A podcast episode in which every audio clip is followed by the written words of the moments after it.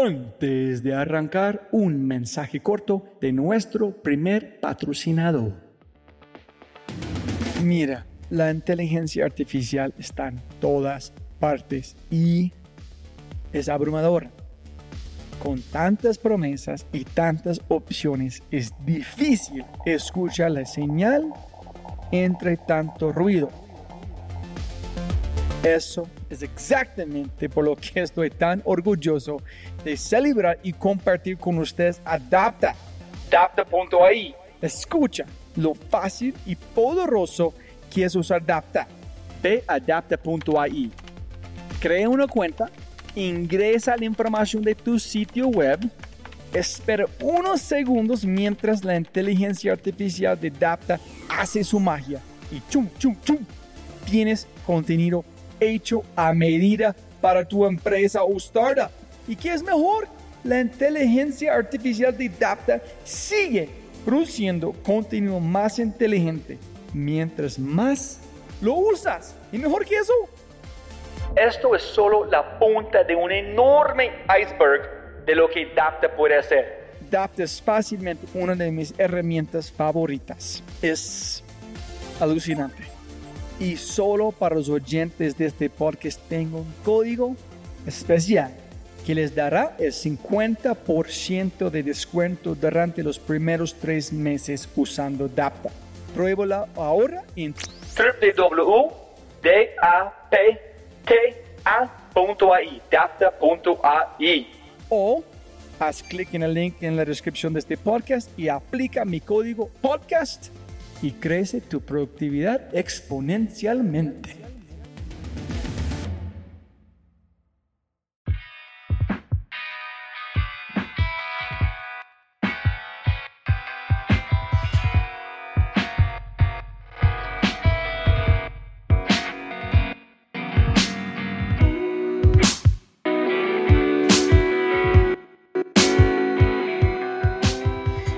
Este episodio está patrocinado por Cabeza Rota, un estudio digital de animadores, diseñadores e ilustradores.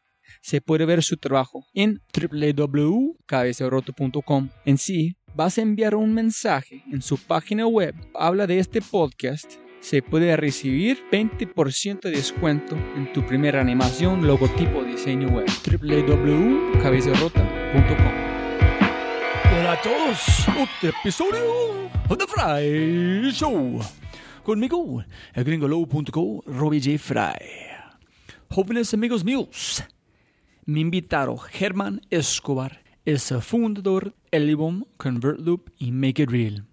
Elibom es una empresa comprometida con ofrecer la solución más simple, confiable y económica para el envío de mensajes de texto SMS ConvertLoop es una plataforma de mercadeo que le permite a las empresas segmentar sus contactos y enviarles mensajes automatizados.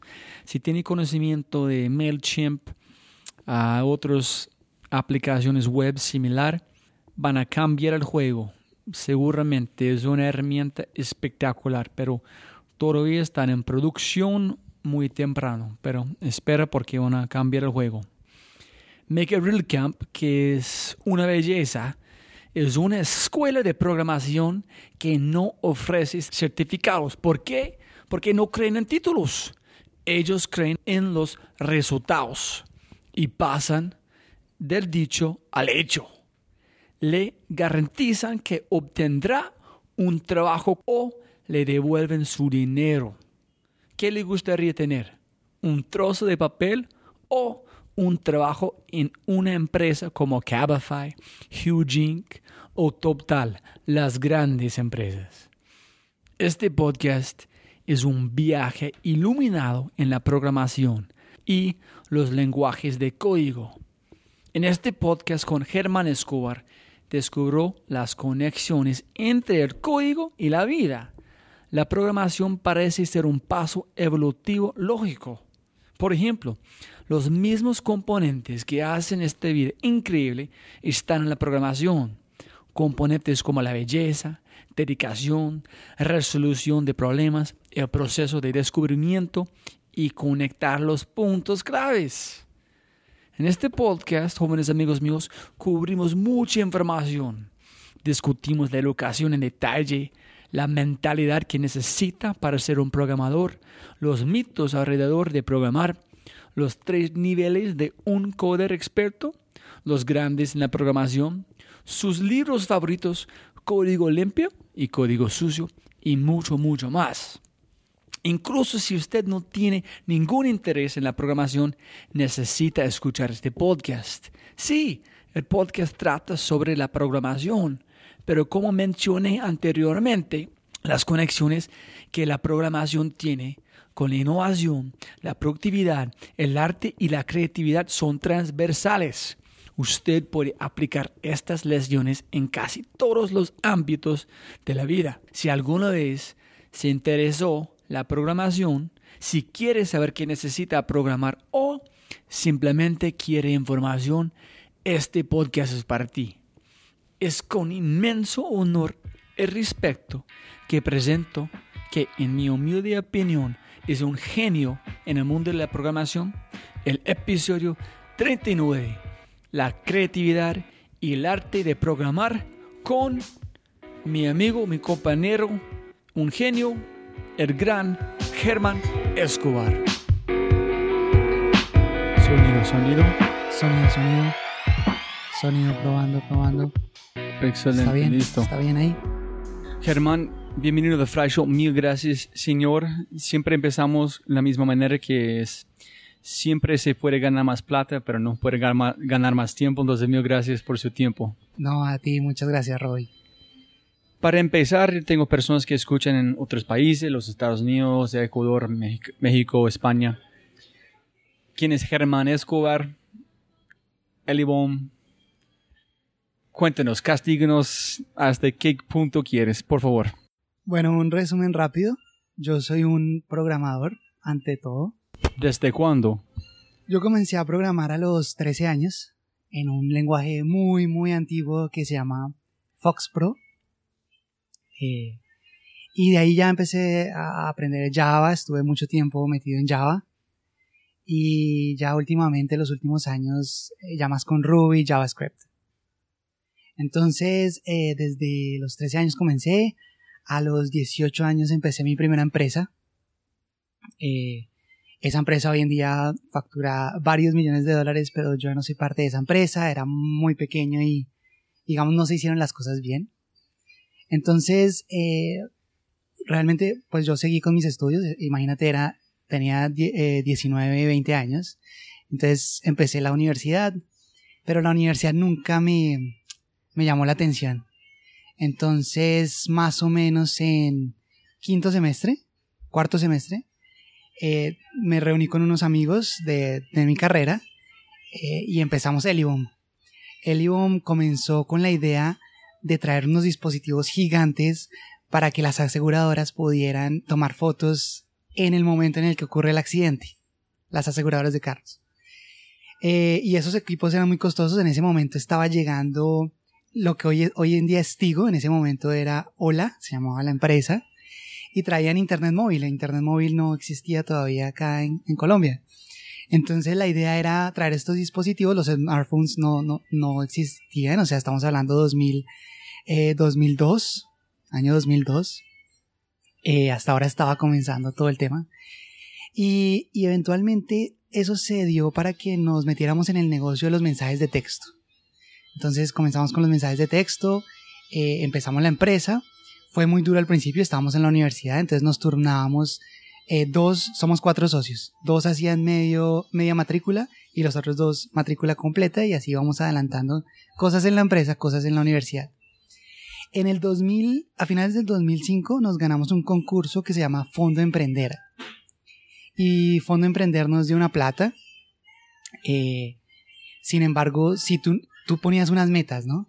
Y si tú no cumplías esas metas a un 60%, si no estoy mal, eh, tenías que devolver la plata de tu bolsillo.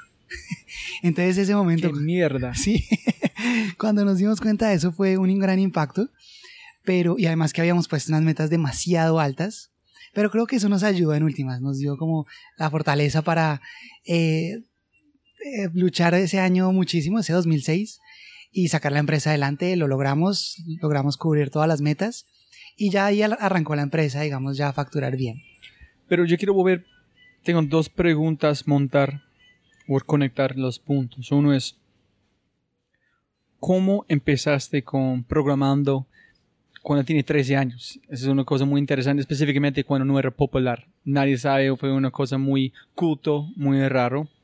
Dos es, ¿qué fue la primera empresa que tú empezaste? No, no, no sé si tú dijiste. Y tres, ¿cómo encontraste esos socios que estás interesado en una cosa tan rara como por las aseguradoras en la calle, como el de tres? Bien, entonces, ¿cómo comencé a programar? Eh, por mi padre. Mi padre fue el que me... Eh, él siempre ha tenido esta eh, visión tecnológica y, y, le gusta mucho la tecnología. Y él sí, estoy totalmente de acuerdo. En esa época no era nada popular y, él tuvo la visión, o sea, la visión es de él completamente. Eh, y realmente donde aprendí, si tú vas en este momento allá y te devolvieras a, ese punto, en el que eso fue en el 90 y 95, más o menos, ¿sí? Em, era, era un sitio completamente oscuro, con unos computadores muy viejos, el piso eh, era de madera, pero esa madera vieja. Era, era terrible y pues, eh, pero, pero me enganché, o sea, fue un tema que completamente me, me, llamó la atención y de ahí en adelante fue aprender por mi cuenta. Sí, es decir, yo desde ese momento me volví muy autodidacta y compraba libros y, digamos que en eso mis padres me apoyaron siempre mucho, como a, comprar los libros de programación que yo quisiera. Eh, y, y, me encantaba, o sea, yo esperaba salir a vacaciones del colegio, no para no hacer nada, sino al contrario, para ponerme a hacer mis propias cosas. Pero ¿qué era la chispa? Si puedes conectar el punto, ¿qué era de, de este mundo? ¿O qué estabas haciendo? ¿Qué, donde llegaste a un momento de flow? ¿O que, uy, me encanta, cuando el tiempo está volando, no estás de acuerdo qué estás haciendo? ¿Qué era sobre este mundo? ¿Qué es lo que me eh, atrajo a este mundo?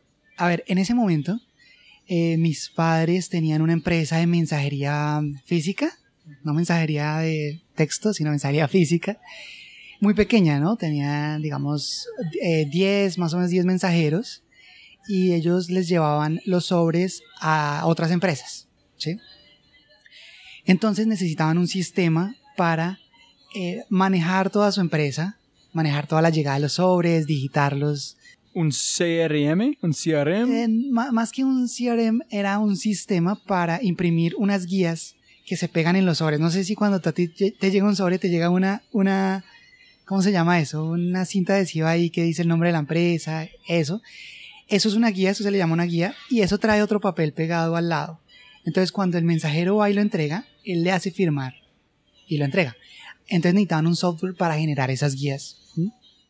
Y, y, ya tenían uno, pero pues ya viendo que realmente también yo creo que esa fue la motivación de mis padres de, de ponerme a programar como necesitamos hacer esto. De pronto si él aprende nos puede ayudar y yo creo que eso funcionó porque me enganchó. Entonces yo empecé a hacer ese software eh, y, y, y, no sé, ahí fue cuando encontré ese clic, que otra persona empezara a utilizar eso que yo hice y que eso empezara a funcionar y que varias personas lo empezaran a utilizar y que eso generara las guías y las pudieran pegar y después estuviera toda la información ahí. Eso fue como un momento muy interesante para mí. O sea, yo desde ese momento sabía qué quería hacer el resto de mi vida. Posiblemente podemos conectar este en las próximas preguntas sobre qué significa un buen reto para personas trabajar en si tienes este en puedes trabajar un buen reto, tienes todo, en puedes aprender cualquier cosa, pero todo de, es basado en el reto. Si el reto, el reto es suficiente alto, basado en su capacidad, llegas a un momento de flow, el tiempo vuela y aprende. Exactamente, exacto, así es. Eh, de hecho, esa empresa de mis padres quebró como los tres años. Eh, espero que no haya sido por mi software. Pero eventualmente sí, quebró y, y, y yo quise buscar el siguiente reto. O sea, inmediatamente fue como algo natural, como quiero hacer otra, algo más. Entonces, en ese momento, estamos hablando del año 2000, antes del 99-2000, eh, llegó todo el tema de las, las, páginas web en ese momento estaban como en su punto máximo, entonces con un compañero del colegio empezamos a hacer, a hacer páginas web, ¿sí? Eh, y me acuerdo mucho de una conferencia que fuimos de Macromedia, ¿te acuerdas de Macromedia? No, Macromedia, Firefox, eh, Dreamweaver, no, Firefox no, eh, Dreamweaver, eh, ¿cómo se llama? Fireworks, ¿sí? Herramientas de diseño. De Adobe. De Adobe, que ahora son de Adobe, pero antes en, en esa época no eran de Adobe. Eso la compraron, la, la compraron después. Y ellos hicieron una conferencia en Bogotá y nosotros fuimos y mostraban cómo con una tecnología llamada JSP, que era, Java en ese momento, lo, lo, lo más cool, eh, se podía hacer como estas páginas dinámicas. Y claro, yo tenía todo mi conocimiento de Fox Pro y había hecho páginas web y ahí todo se unió. Entonces comenzamos a hacer aplicaciones web en ese momento. ¿sí? Y ahí fue entonces cuando encontré la oportunidad con un, un vecino de, de, de, mi casa, o sea, una persona que vivía cerca de mi casa, eh, sabía que a mí me gustaba mucho el tema y me dijo, mire, yo trabajo en una empresa eh, que provee internet a grandes empresas. Queremos montar un, una empresa de desarrollo. Entonces sé que a ustedes les interesan, pues ¿por qué no, no nos aliamos? Que ustedes sean socios y ya arrancamos. ¿Cuántos años tenía en el momento? Eh, 18.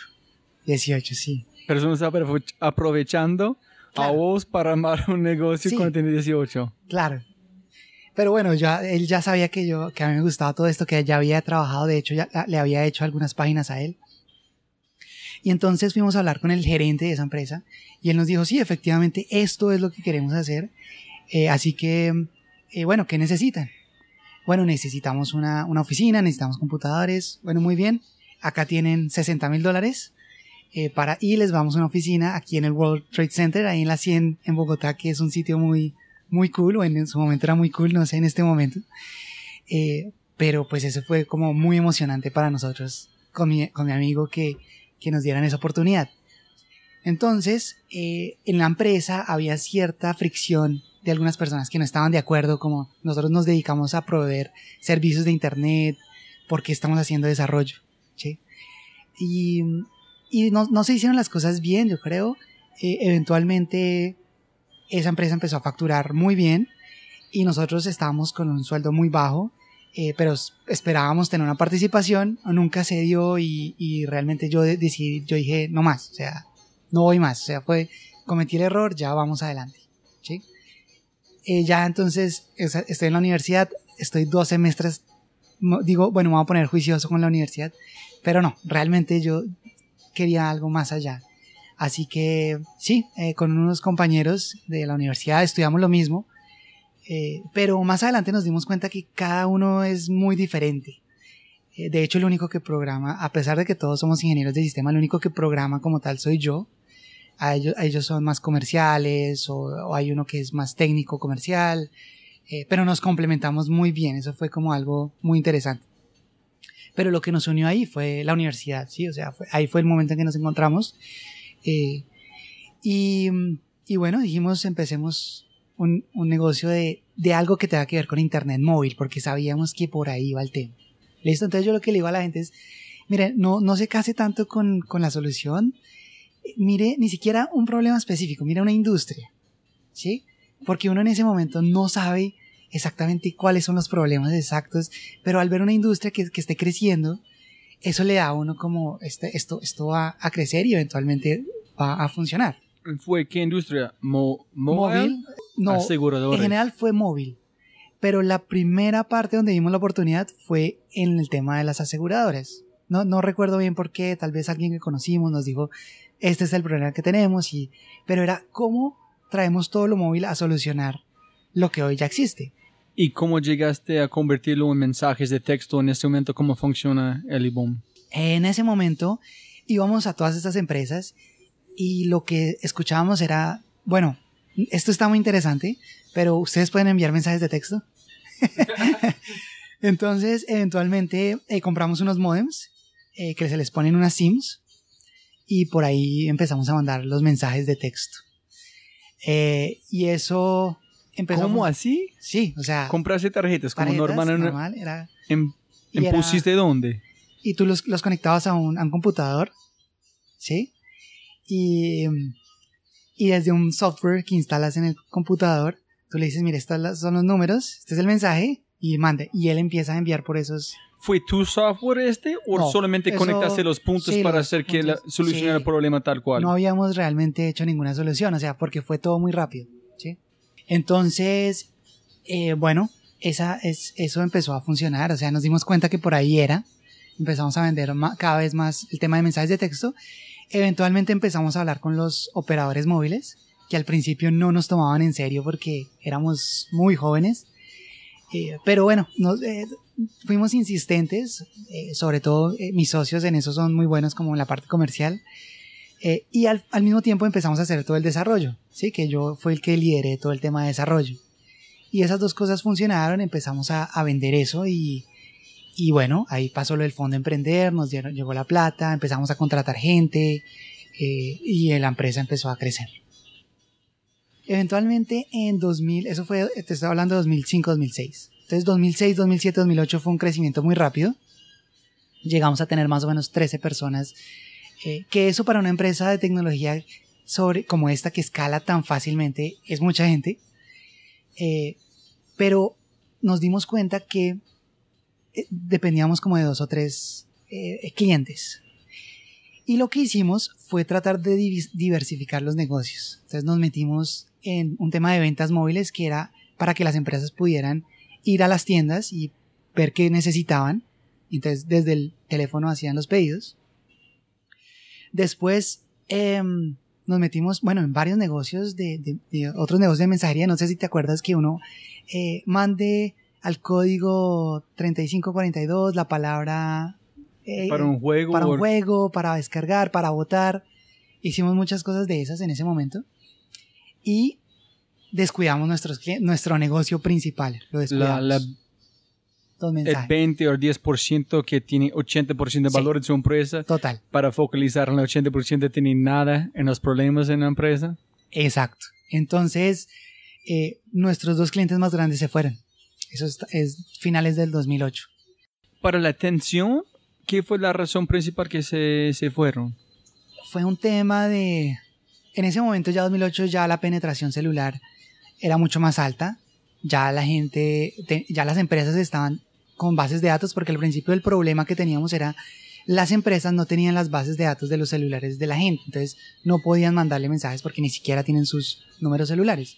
En 2008 eso ya era, no era tanto un problema y tratamos de ver el, el negocio como si fuera un negocio de consultoría, como mucho más amplio de lo que realmente era.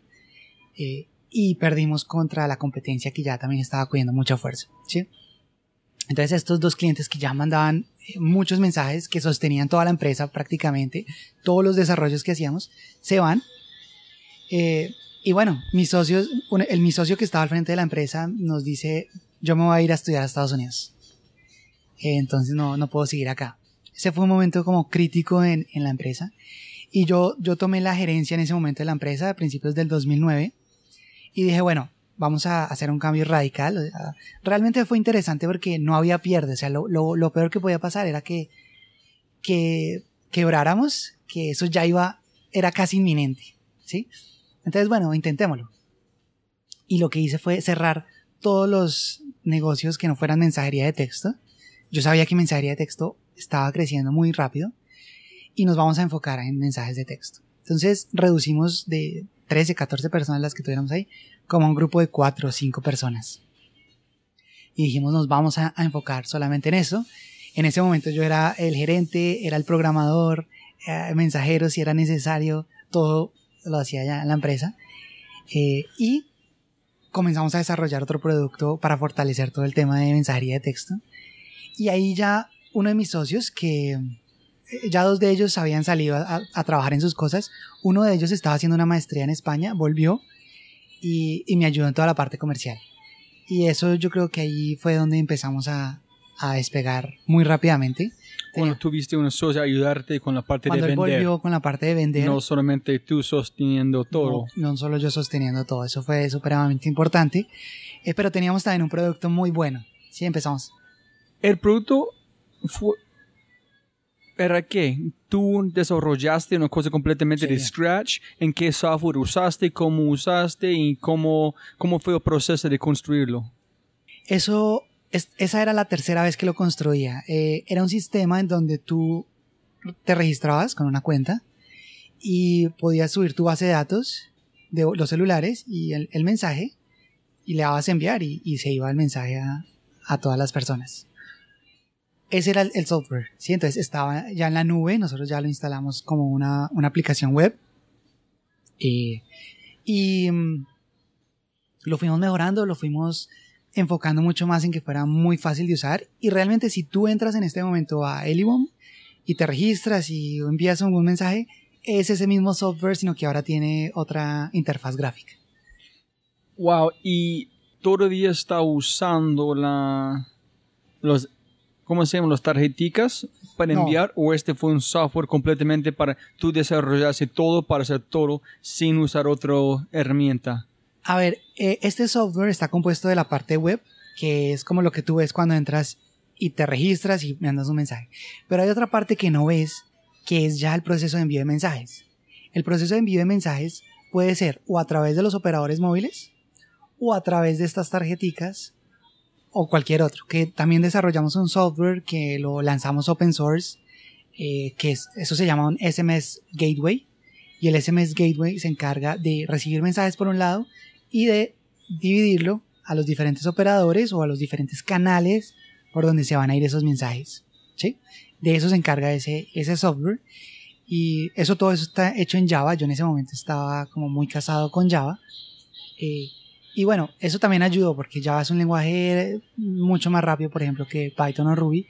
Y nos ayudó a escalar rápidamente y mantener los costos de servidores muy bajitos. Pero también nos tocó desarrollar muchas cosas. Yo desarrollé mi propio framework de, eh, del, del, front, así como existe Ruby on Rails para Ruby o Django para Python, yo desarrollé uno propio para Java, porque lo que existía de Java no me, no me convencía de todo. Entonces nos tocó hacer muchas más cosas por eso, pero, pero bueno, eso es lo que existe ahorita eh, y, eso es lo que sigue funcionando en Elibon, ese mismo producto. ¿En quién eran sus clientes? ¿En cómo fue la parte de cómo que pena con de seguridad? Nuestros clientes son los bancos eh, las aseguradoras, eh, sí, los más grandes son esos. Esos son como los, los, clientes más grandes. Después están otros clientes más pequeños que ya entran, compran 3.000 mensajes y envían esos mensajes en tres meses, por ejemplo. y desarrollamos una API para que, las, para que los bancos se pudieran conectar a nuestro sistema y pudieran enviar los mensajes automáticos. Y ya el tema de seguridad al principio fue difícil porque los bancos eran como muy problemáticos con eso. Eh, pero poco a poco ya al principio nos exigían, por ejemplo, tener una VPN. Lo mismo con los operadores móviles, tener una VPN, que eso es costoso. Eh, en ese momento era muy costoso. Y, pero eventualmente con el tema de SSL les explicamos que SSL va todo cifrado y ellos ya están en un punto en que lo entendían. Sí, entonces empezamos a bajar todas esas VPNs y realmente en este momento nuestra seguridad es, pues en la base de datos, en la base de datos todo está cifrado, tenemos como todo el tema de auditoría, tenemos una empresa que nos hace auditoría, pero realmente todo es eh, cifrado de SSL y ya, no es, no es nada del otro mundo. ¿Fue tan robusto como, como con Brookloop? Posiblemente van a ser en la manera que puede tener miles y miles de números en listas diferentes en enviarlo. Entonces el banco tiene control total. Aquí es un grupo que es tarjeta de crédito, aquí es de sucursal aquí en este? Eh, bueno, pero eso ya lo hace el banco, la segmentación, tú dices, segmentación. Eso ya lo hace el banco, el banco solo nos dice, mire, yo necesito que usted envíe este mensaje a este número. Pero no es programado por tiempo, ellos ingresan los datos, ellos ponen un horario, una agenda para salir estos mensajes de este momento, lo próximo a este grupo, a esta hora. Si son transaccionales como los bancos, no. Ellos nos van enviando por el API mensaje por mensaje o a veces un grupo de mensajes. A veces si hay gente de mercadeo, las personas de mercadeo, sí vamos a mandar una campaña de algo hoy, ¿sí? Hoy un descuento en Bancolombia. Entonces ellos simplemente suben los, los números o ya los tienen en la plataforma y dicen quiero mandarle este mensaje a esta hora a todas estas personas y ya la plataforma se encarga de enviarlos. ¿Y todavía está parte de Elibom o no? Sí, soy parte todavía de... Sí, todavía, claro. Eh, seguimos los mismos cuatro socios. Eh, Con la misma frente, ¿no? La misma manera para usar la plataforma. Como sí, desde sí. Es increíble y, y funciona muy bien. Eh, obviamente en este momento, eventualmente esa, esa, esa tecnología de los mensajes de texto va a desaparecer. Eh, pero yo creo que la comunicación con los clientes, las empresas siempre la van a necesitar. Y donde esté esa necesidad, ahí seguramente va a estar, va a estar Elivo. Pero tú dices este, pero la única cosa que yo veo es WhatsApp creciendo. El mundo de mensajes es creciendo, posiblemente es porque Facebook compró. Es el mismo de mensajes, solamente es otra plataforma para... Exacto. Sí, es una plataforma diferente, aunque WhatsApp ahorita no deja conectarse a través del API y mandar. Pero, pero la necesidad va a estar ahí, ¿sí? Y las empresas van a necesitar mandar eh, esa, esa comunicación a sus clientes. Van a tener de pronto vaya a cambiar la forma, eh, pero yo creo que, que las, eso se va a necesitar siempre. Me imagino que van al lado de machine learning, robots, información entra, filtro quién está entrando, mensaje sale ese momento en este hora basado en esta información, mejor filtro, mejor personas diseñando el, filtro, mejor mensajes, mejor ROI. Exactamente, en eso están trabajando ahorita mucho en el Listo. Y en este momento, Germán, castíganos, ¿dónde estás con Make It Real? ¿Qué es Make It Real? Bueno, conmigo preguntas de este. Eh, Make It Real surgió porque eventualmente yo dejé la gerencia de Helio, ya la empresa estaba muy bien, mi socio tomó la, la, gerencia y, y, bueno, yo eh, iba a tener una hija, estamos hablando del 2010, iba a tener una hija 2010-2011, y siempre me interesaba el tema de la educación. Y estaba muy preocupado pues con el tema de la educación de mi hija, es decir, qué tipo de educación quiero para mi hija. ¿Sí? ¿Va a ser la educación tradicional? ¿La voy a meter a un colegio a una universidad? ¿O qué va a pasar con eso? Entonces eh, empecé a investigar mucho sobre el tema. Empecé a, investigar mucho, a leer mucho del tema. Eh, ella nació, estuvimos viajando un rato con, con mi esposa y con, con mi hija, eh, pues yo ya descansando un poco también de todos esos cuatro años en Elibom y, y, empezar a pensar qué, qué, quería hacer. Estuvimos dos años como, eh, yo estuve muy, muy pendiente de toda esa, esa fase de crecimiento de mi hija, esos dos, tres primeros años, y paralelamente pensando, bueno, ¿qué quiero, qué, qué quiero hacer? ¿Qué es lo que quiero hacer? Entonces, el desarrollo me, me interesa mucho, es mi gran pasión, la programación pero yo siempre necesito algo más, o sea, ¿con qué lo va a unir? ¿En qué lo va a aplicar? Eh, y sabía que el tema de educación, pues en ese momento yo sentía que el sistema educativo necesitaba un cambio, o necesita un cambio. Eh, pero empecé a escribir mucho del tema y a investigar mucho del tema. Pero una cosa es, es leer y, y, escribir, otra cosa es tratar de hacer algo por cambiar la educación, ¿no? Entonces dije eventualmente 2000 14 dije, voy a hacer algo por esto, o sea, voy a intentar hacer algo. Y, mm, y comencé, dije, bueno, ¿cómo, ¿cómo uno lo que me gusta en algo real? Entonces la programación y la educación, la programación y la educación. Y dije, bueno, vamos a hacer algo de, educación, por ahí vamos a empezar relacionado con programación. Eh, yo tenía como unas premisas de cuál es el problema de la educación. Eh, el primero es que, primero, no, todo el mundo aprende al mismo ritmo. ¿sí? Todos aprendemos a, ritmos diferentes. El segundo es que el problema ya no es la información. Antes, unos cuantos profesores tenían la información en sus cabezas y, y después ya en los libros. Pero hoy en día acceder a la información ya no es un problema. ¿El problema cuál es entonces? ¿Sí? El problema es tener una guía y tener un mentor que a uno lo pueda guiar. Y experiencia. Con experiencia que lo pueda guiar en ese proceso de aprendizaje. ¿Listo? Y entonces, ¿cómo aplicamos eso al, tema de la educación? En Estados Unidos, por ese tiempo, estaban surgiendo lo que hoy es muy famoso allá, que son los bootcamps de programación, los coding bootcamps. Y los bootcamps de programación nacen por allá en el 2012 en, en, San Francisco se popularizaron, el primero estuvo en California, bueno. Y eran 12 semanas, algunos 12, otras 9, donde era muy intensivo, donde la gente pudiera aprender lo que se necesita para programar. Eh, obviamente eso tiene mucho mercadeo por detrás. y lo pintan como si fuera muy fácil, ¿no? Pero realmente la programación necesita mucho tiempo de dedicación y realmente en 12 semanas uno no logra absorber toda la información que se necesita. Eh, como cualquier otra cosa que personas piensan, no, hay atajos en ninguna cosa que tiene valor. No hay atajos. Em, pero yo traté de, adaptar el modelo acá en Colombia. Comenzamos con un bootcamp acá en Medellín en 2014. 11 personas se inscribieron para trabajar tiempo completo en programación. Aprender tiempo completo. Eh, contratamos unos mentores y, y empezamos a trabajar 12 semanas con ellos. ¿Listo? Y nos fue muy bien, la verdad. O sea, con ellos todavía estamos en contacto. Todos están hoy programando o haciendo sus empresas. Pero una pregunta antes es, hiciste mucha investigación y escribiste sobre el tema de educación como conocemos. ¿Hiciste la misma investigación con las otras personas que tienen la misma empresa de educación, bootcamp estilo?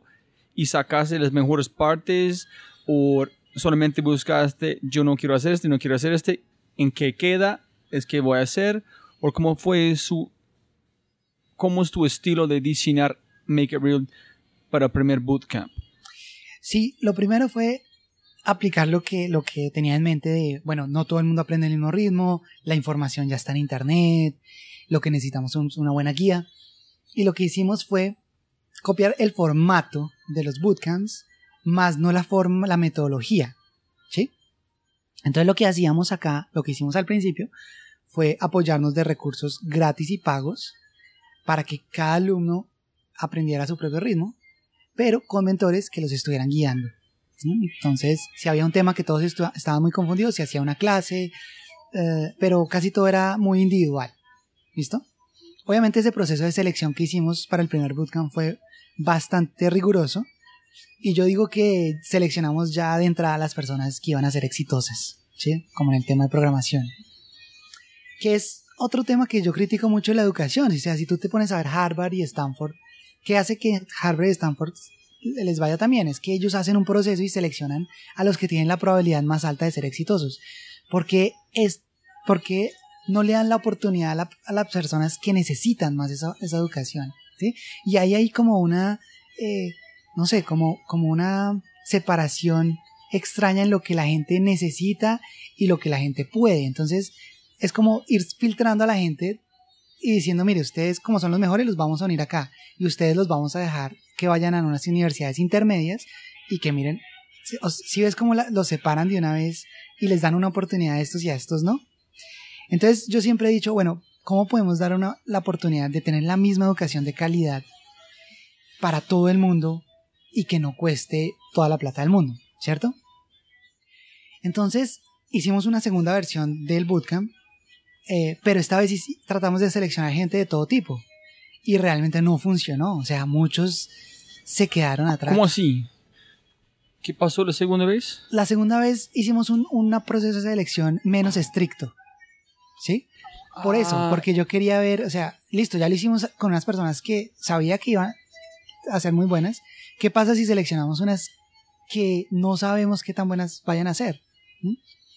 Y efectivamente no funcionó, o sea... No funcionó basado en el tiempo que la gente tuvo disponible para dedicar. Claro. Menos de capacidad. Menos, o sea, el problema es el siguiente, no es que ellos no fueran a ser buenos programadores, quizá necesitaban más tiempo para, para llegar al mismo nivel.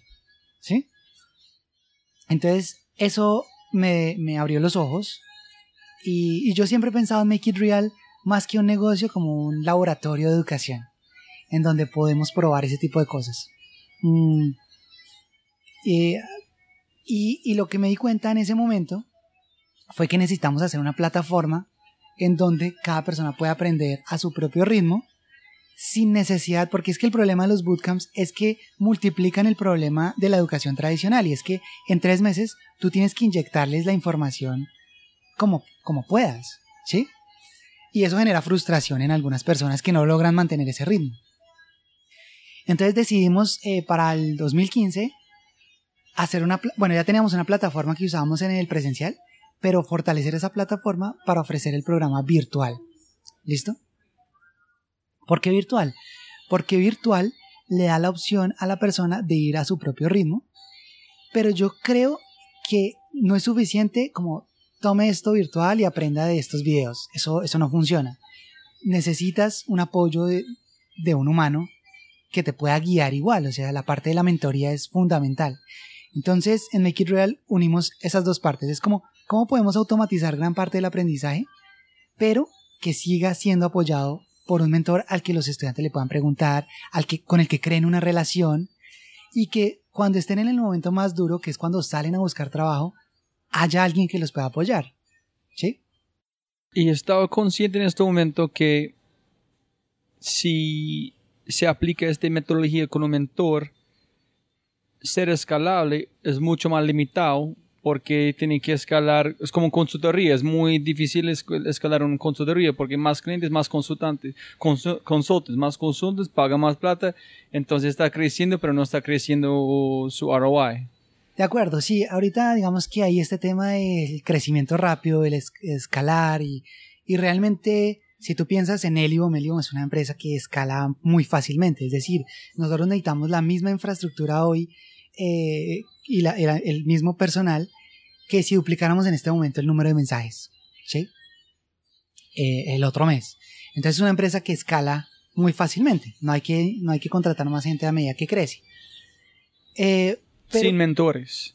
No, pero hablo de Elibon. Ah, ya, ya, ya, no, no, está hablando de... No, de, de Make It Real. Entonces, Elibon funciona muy escalable, pero en este momento, más que la escalabilidad, para mí es más importante la calidad. ¿Sí? Entonces, no, a, mí, para mí no es importante que la, la, que la empresa no escale y, no escale tan rápido como Elibon o como cualquier otra empresa que escala rápido de tecnología. Lo importante es cómo podemos mezclar la parte de tecnología con la parte de interacción humana para brindar la mejor educación al menor costo posible, ¿sí? Y ya después miramos cómo arreglamos el tema de la escalabilidad, ¿sí? Porque realmente eh, yo creo que hay un tema que, que, se debe, es que si, que si yo quiero que algo le quede a la humanidad de Make It Real, es, mire, ni solo tecnología, ni solo presencial, o sea, ni solo contacto humano. Si unimos las dos cosas, ¿sí? Porque si tú ves em, la mayoría de empresas de educación que uno escucha nombrar, no hay ningún tipo de interacción humana. Es como solo o dejan unos foros o, miren estos videos y usted defiéndase como pueda. Pero ese, e, ese, ese, yo creo que es un error, porque la educación, lo más importante de la educación es la retroalimentación, ¿sí? De nada sirve uno ver unos videos, si por ejemplo no estoy practicando nada y no hay nadie que me diga, mire, esto lo puede mejorar de esta forma. Y yo creo que donde, hacia donde va Make It Real es a ir mejorando esa automatización, que tú le envías, ahorita nosotros tenemos unos retos que son automatizados completamente, y después de cada reto, él te dice, mire, estas son las opciones que había para solucionar este reto, eh, estas son las mejores prácticas, los conceptos que vimos acá fueron estos, que es una especie de retroalimentación. Pero también tenemos unos, unos proyectos ya más complejos, en donde el mentor te hace una revisión del código y te dice, mire, esto lo puede mejorar de esta forma, o esto lo hubiese podido hacer así, porque lo más importante del aprendizaje, o sea, como si tú estudias o si tú miras la ciencia del aprendizaje en este momento, lo más importante es la retroalimentación. Es como que es ese proceso de tú intentar algo y que te digan que estuvo bien y que estuvo mal. Sin eso no hay, no hay ese aprendizaje. Y la razón que con la pregunta no es normal, ¿cómo vas a escalar? Es más que cuando, cuando estaba haciendo la investigación para esta conversación, escuché otra vez la conversación que Tim Ferriss tuvo con DHH, el fondo de Ruby on Rails. En él estaba hablando que ellos tuvieron muchos otros productos que pueden crecer rápido ganando plata, pero no, no queremos crecer a una empresa de 100, 300 personas. Podemos hacer este sencillo, pero no. Queremos seguir con un equipo que trabaja en buena junta, que puede focalizar en el reto que nos gusta y mejorar este producto cada vez un poquito mejor. Y con este está pensando en vos y Make It Real si vas a aplicar una cosa similar con Stanford o Harvard, ellos no crecen, no son escalables, pero son una palabra pegada en la mente de todos y nunca tiene que buscar clientes porque siempre está lleno con gente que quiere esperar. Entonces, es una manera de escalar, es ser el top en el mundo que nunca tiene que buscar clientes. Mercadeo ya es tu nombre. Entonces, posiblemente escalar, hay otras maneras de escalar que no es tal cual escalar, es más o menos sostener por hasta que al como infinito. Sí, como eso es muy cierto, es decir, es como crear un negocio que sea auto, sostenible eh, y, que, y que se mantenga por mucho tiempo, o sea, que sea duradero, es la palabra. Que es más importante en este momento en, Make It Real para mí, que, que sea, que escale y que, que tenga un crecimiento, eh, digamos, eh, exponencial. Make it real. Para mí es más importante crear un producto realmente de, calidad. O sea, es poder como decir, venga, ¿cuál es la mejor forma de aprender esto? La mejor forma, ¿sí? Y ponerlo en práctica y decir, hagámoslo, no importa si es escalable o no, esto es lo que es lo mejor para las personas. ¿Listo? Esta es la mejor forma de aprender para las personas. Ahora, una cosa es lo que la gente necesita otra cosa es lo que la gente quiere. Y es una balanza que hay que manejar con mucho cuidado. ¿sí? ¿Qué es lo que la gente quiere? Como ver videos y que todo le entre a la cabeza y ya saben todo. ¿Listo? Y por eso a estas empresas de educación masivo les va muy bien, porque eso es lo que venden. Es como usted, si usted ve mis videos, usted va a aprender. ¿Sí? Pero la realidad es muy diferente. Lo que la gente necesita no es ver videos, es tratar de escribir código, tratar de solucionar, buscar en internet, investigar por ellos. ¿sí? Es como apropiarse de su educación y apoyarse en un mentor, ya sea Make It Real como empresa o, en un conocido que, tenga el tiempo para dedicarles y darles ese feedback y que ellos puedan crecer, pero haciéndose cargo y responsables de su educación. ¿sí? Eso es lo que la gente necesita, no necesariamente lo que la gente quiere. Y hay que, esa, eso ha sido difícil de manejar para mí pero me imagino que estás... Yo leí un artículo que escribiste en Medium sobre... No me acuerdo el nombre, pero tú dijiste el reto es demasiado importante, pero no has dicho nada sobre este. Que el reto que la gente que tiene que solucionar para aplicar el código es demasiado importante. sea, como entrega un, un problema normal, no hay no hay nivel de reto, no que es como aburrido. Si es demasiado complicado, es, es ansioso, ¿qué voy a hacer? Entonces tiene que encontrar este espacio donde ellos piensan que han logrado el mundo o como solucionar el problema más complicado del mundo, quieres como hacer hi-fi a todos, pero también tiene que aplicar demasiado para solucionarlo, es un reto, ¿verdad? Es un reto gigante, pero pues ese es el reto, eso es lo interesante, eso es lo bonito. Entonces, en Make It Real hemos logrado como eh, automatizar gran parte, así con esos retos automatizados, automatizar gran parte del aprendizaje, pero siempre está la parte humana, que es yo puedo contactar a un mentor y puedo hablar con él, y si no entiendo este, este, este tema, hacemos una videollamada y él me va a explicar, ¿sí? Eso, eso digamos que yo siento que es invaluable y eso nos ayuda como a mejorar también el producto. ¿Sí me entiendes? Hay mucha gente que se está quedando en este punto. ¿Qué podemos hacer para solucionar eso? Y eso es interesante porque a medida que vayamos mejorando eso, se va necesitando menos la, parte, la, intervención humana.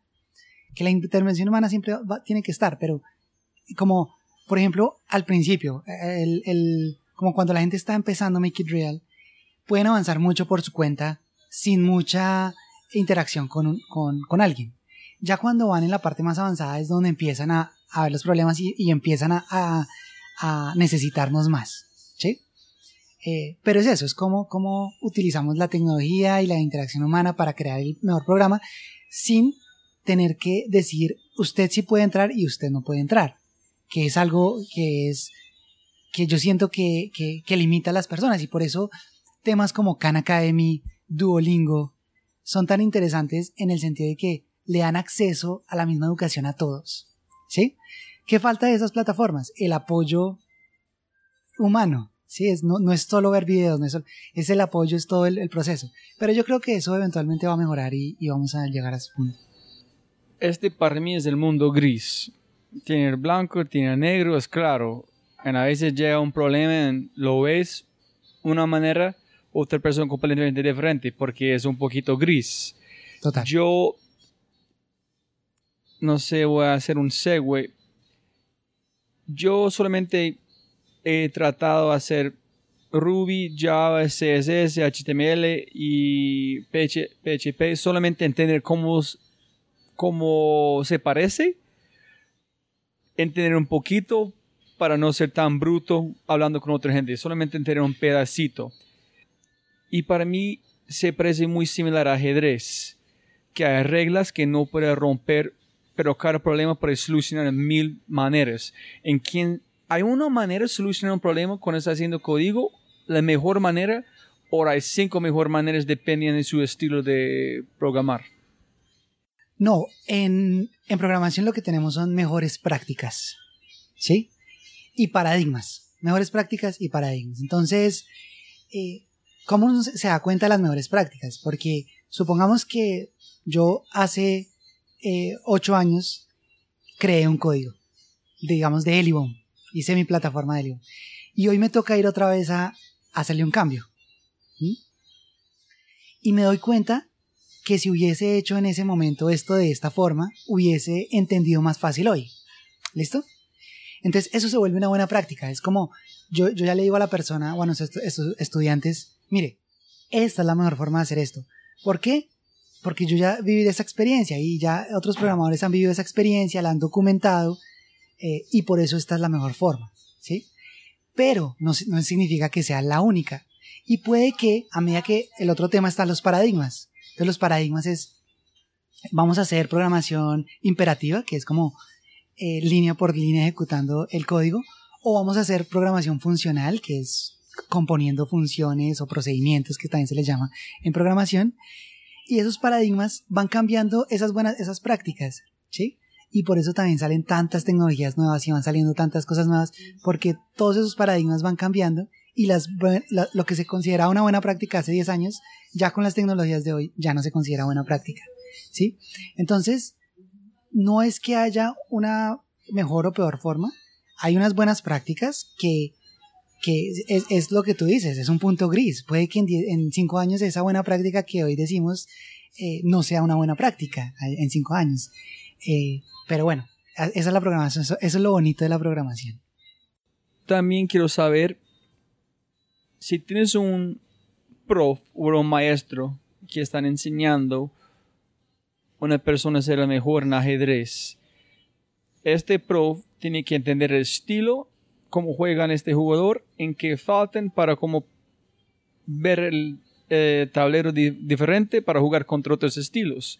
Hay unos estilos de personas, la manera que están haciendo código fuerte, rápido, unos pensando todo en, en todo al mismo momento. ¿Hay estilos diferentes o solamente es ser, como tú dices, cada línea de código tiene un costo? Las personas que piensan como este son muy, no sé, piensen en cada parte antes de ejecutarlo para no tener que revisar otra vez porque solamente quiere hacer una vez y solo una vez. Ahora hay muchos estilos. Hay muchos estilos, pero es como el ajedrez. O sea, yo creo que el ajedrez es un muy buen ejemplo, porque es que tú en ajedrez, si tú tienes una posición o, o unas fichas en la mesa, cualquier ajedrecista te puede decir, mire, esta es una buena estructura de defensa. O sea, En seis pasos. Sí, En otro pueden ser en tres. Sí, pero, pero en general hay un- también unas buenas prácticas en, en ajedrez, ¿sí? O sea, eh, claro, todas las reglas están hechas para, para romper, ¿sí? Y, y eso también pasa en, en- en programación. Pero eh, en ajedrez hay unas formas de salir ya muy establecidas que uno entiende, hay unas formas de atacar, unas formas de defenderse, que están documentadas en libros y todo. Y ya cuando tú llegas a un nivel como profesional de ajedrez, eh, puedes empezar a, como a, ¿cómo se dice? A, a- a transformar o a, no a transformar, como a curvar esas reglas eh, para encontrar tu estilo, ¿sí? Eh, y eso pasa en programación. Entonces la gente que está aprendiendo, todos deben como aprender lo básico, que es como si en ajedrez te, te enseñan lo básico, eh, como cuáles son las formas de, de, defensa, si esta es una buena posición de defensa, y por qué, que imagínate en ajedrez uno tratando de aprender solo, y tú tienes una posición, unas fichas en el tablero, y tú no sabes si eso es una buena, si estás en una buena posición o una mala posición. Una persona con experiencia te puede decir, mire, usted está aquí en una mala posición porque acá puede pasar esto y esto y eso. ¿Sí? ¿Y eso cómo se desarrolla? Eso no se desarrolla eh, aprendiéndolo. Eso, se, eso es una intuición que se va generando. ¿Sí? Es porque tienes una representación mental Una representación. de todo el tablero. Ellos han hecho, que piden para las personas escuchando, así he dicho muchas veces, pero hicieron ex- experimentos con, es otra la razón conectar los puntos, es, han hecho experimentos con los maestros de ajedrez que puede tocar o jugar 40 tableros al mismo tiempo.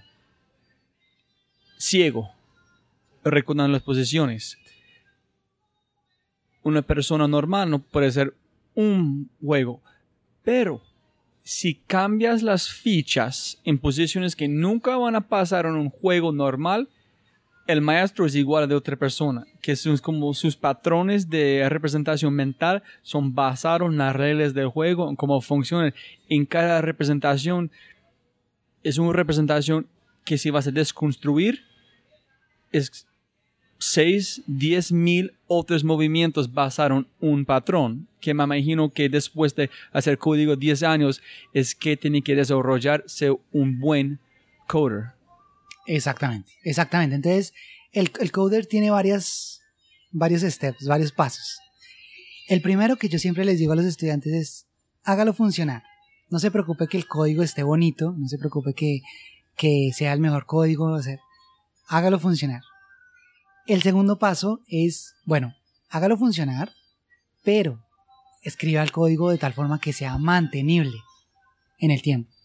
¿Sí? Entonces, ¿cómo uno escribe código que sea mantenible? Primero, creando pruebas automatizadas.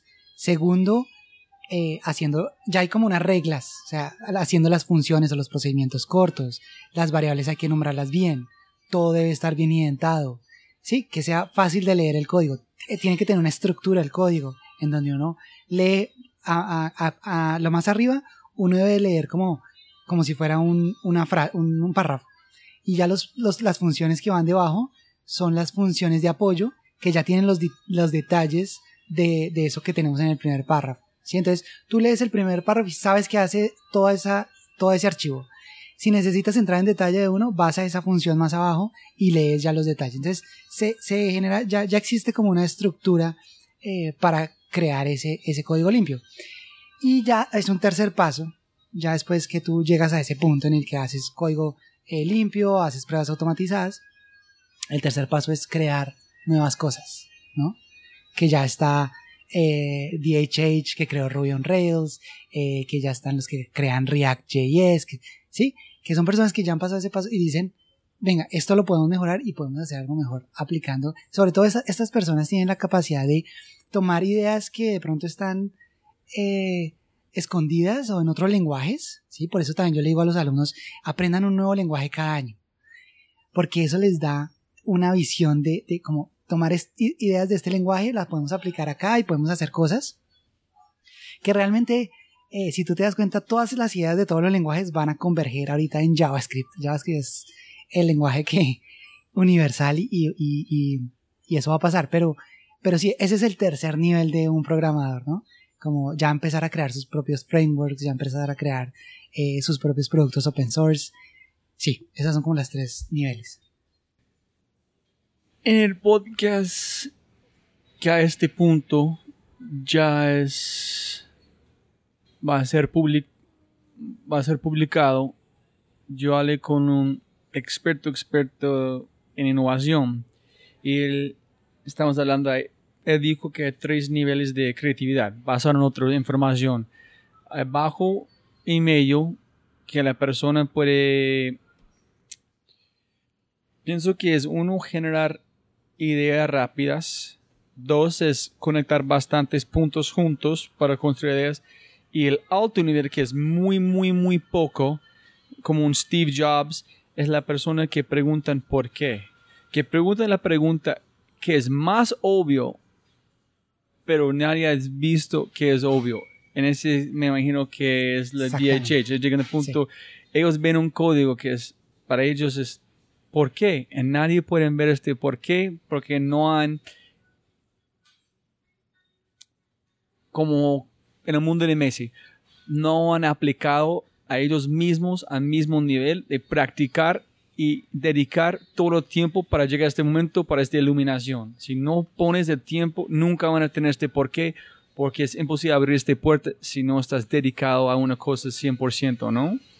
Total. Eh, pues está, está digamos, la, la, la regla de las 10.000 horas, que ahorita la han desmitificado bastante, pero yo siento que igual aplica. O sea, si tú te dedicas 10.000 horas a cualquier cosa, te vas a volver bueno, ¿sí?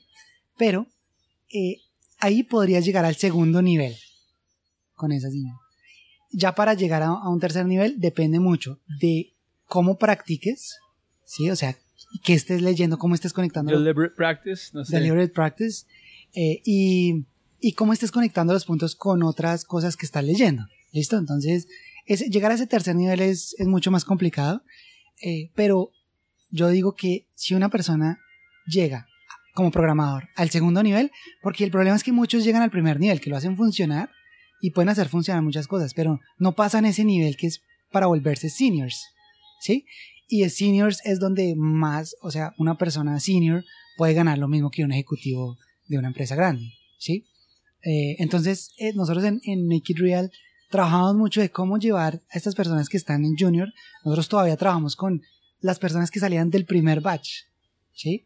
Y ahorita eh, personas de ese primer batch y el segundo batch están empezando a trabajar en eh, Cabify, en TopTal, que TopTal contrata el 1% de los programadores top. Están empezando a trabajar acá en Huge, en Prodigious, en, empresas eh, importantes. y yo siento que gran parte de ese éxito es que se sienten apoyados, como si, si ellos se ven con un reto, nos contactan de una vez y, fíjate que esto puede ser dos años después de, haber terminado y venga, ayúdeme cómo me, guío por acá, ¿sí? Y eso yo creo que es, es, es fundamental para llevarlos a, ese segundo nivel de, de, de, aprendizaje. Ya para el tercer nivel sí, eso depende de cada persona, de cómo... Es, es un tema más, más de, de cómo investiga, cómo aprende, cómo practica, eh, pero sí, ese es otro, es, llegar a ese nivel es más difícil. Es muy chévere. Estoy pensando en este momento. Nivel 2 es mantener.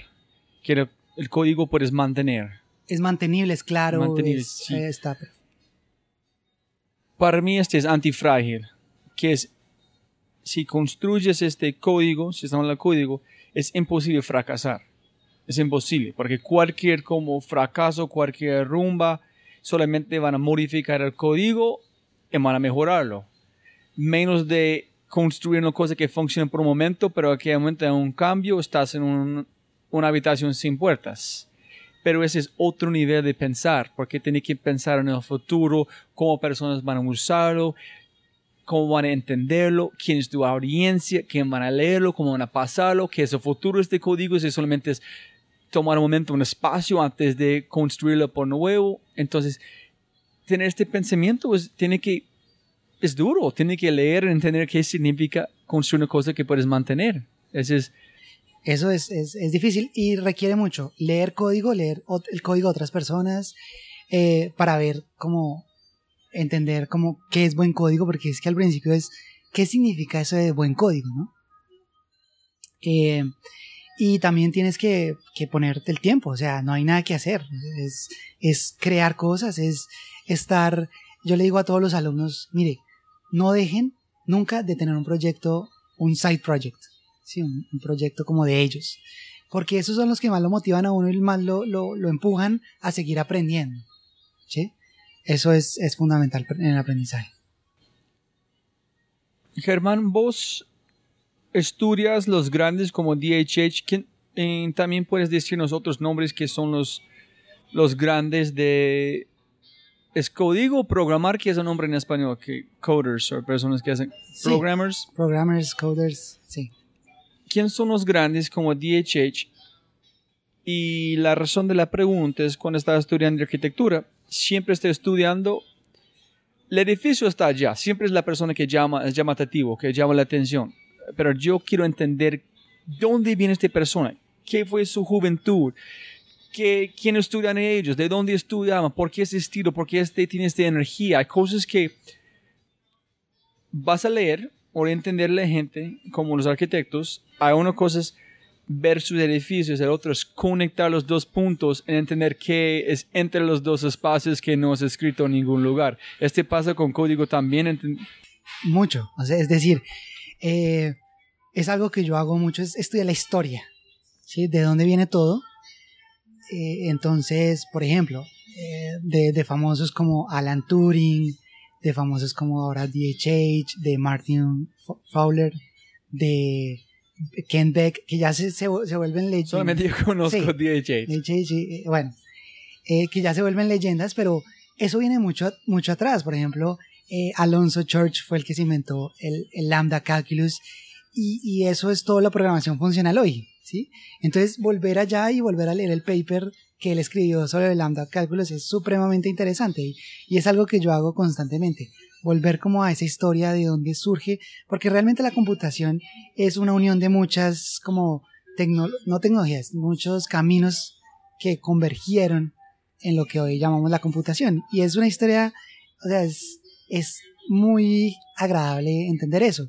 Hay muchos libros de historia de la computación, o hay un libro muy bueno que se llama Coders at Work, y, explica, y cogen eh, siete eh, personas famosos en programación, por ejemplo, el que, el- los que crearon lenguajes específicos como Erlang, eh, Haskell, y bien, bien, les muestran su juventud, por qué llegaron ahí, por qué se fueron por ahí. Y es, es muy interesante porque uno aprende con contexto. ¿Sí? O sea, lo que uno puede hacer, ah, como lo que uno está haciendo, es darle un contexto. Es muy interesante. Pero ayuda entender que está haciendo un poquito más. Por ejemplo, si llegas a una regla o una restricción con el código, o sea, hijo de madre, ¿por qué no puede hacer este? Pero entiendes qué fue la mentalidad con la persona está construyendo de principios. Ah, listo, entiendo, entonces estoy bien con este. O solamente es información para tener. O es la verdad, puede aplicarlo en su código tal cual. Hay cosas que se pueden aplicar, otras no tanto, ¿no? Pero siempre tener un contexto histórico ayuda a entender por qué las cosas son así, porque hay muchas partes de la programación que, que al principio uno dice, pero ¿por qué? ¿Por qué lo hicieron así? ¿Por qué no lo hicieron así? Y si uno tiene ese contexto, se da cuenta por qué, porque eh, hay unas limitaciones de la computación, de, de, de, de las herramientas que tenemos, eh, que, que nos obligan a hacer ciertas cosas de esa forma. ¿sí? Eh, y, y, si uno no sabe ese contexto, es como, es como una fricción, es como una pelea. Eso ayuda mucho. Y otra cosa que ayuda mucho es um, tratar de replicar cosas que la gente ya ha hecho. ¿sí? Eh, que eso pasa mucho, por ejemplo, los escritores eh, tratan de replicar a otro escritor. Leen como un Con cualquier cosa creativa. Con, sí, con Para mí hacer programación es una cosa demasiado creativa. Sí. No es como las cosas ven, es muy creativo. Muy creativo. Eh, y es, es, ver algo, un código y tratar de replicarlo. Es algo que practicamos mucho también en Make It Real. Eh, y hay un framework que salió ahorita, no sé, React. Venga, hagamos una versión simplificada de React, como lo haría yo desde el principio. ¿sí? Y tratar de replicar las funcionalidades principales. Y uno aprende mucho de ese proceso. Es, es sumamente enriquecedor porque uno se da cuenta por qué tomaron ciertas decisiones así, eh, es más, hasta uno ya puede entrar ahí a, aportar.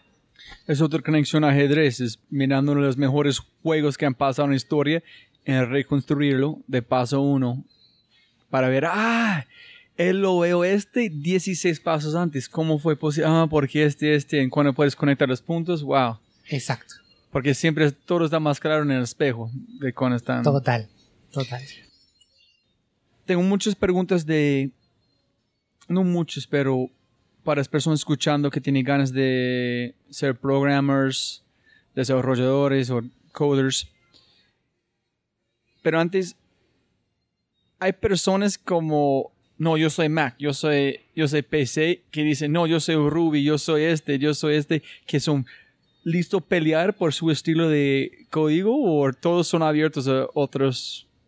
No, desafortunadamente no. Siempre hay mucha fricción entre las personas de, de, cierto paradigma o ciertos lenguajes eh, con, los demás. Pero yo creo que es una discusión que no tiene un, no, es, no es válida porque realmente lo que uno como programador tiene que hacer es probar muchas cosas, muchas tecnologías, hacer prototipos en todo. Eh, ¿Por qué? Porque cuando tú tienes un problema, el punto no es aplicar lo que tú sabes a ese problema, el punto es aplicar la mejor solución. ¿Listo? Eh, entonces eso pasa mucho, por ejemplo, Node.js y Ruby on Rails, esos dos se pelean con toda. Los de Node.js y la verdad es que no hay, no hay, no hay esa discusión, porque Ruby on Rails es muy bueno para unas cosas, Node.js es muy buena para otras.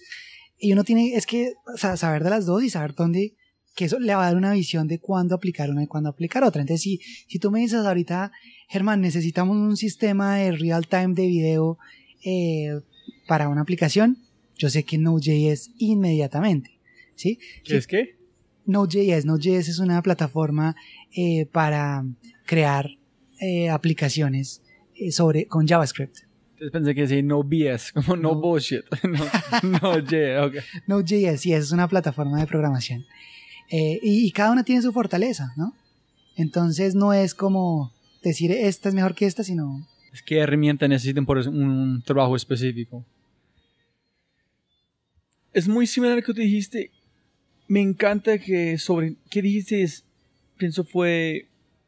No es aplicar tu solución al problema, pero aplicar la mejor solución al problema tal cual o... Sí, es decir, hay muchas herramientas en programación, muchos lenguajes.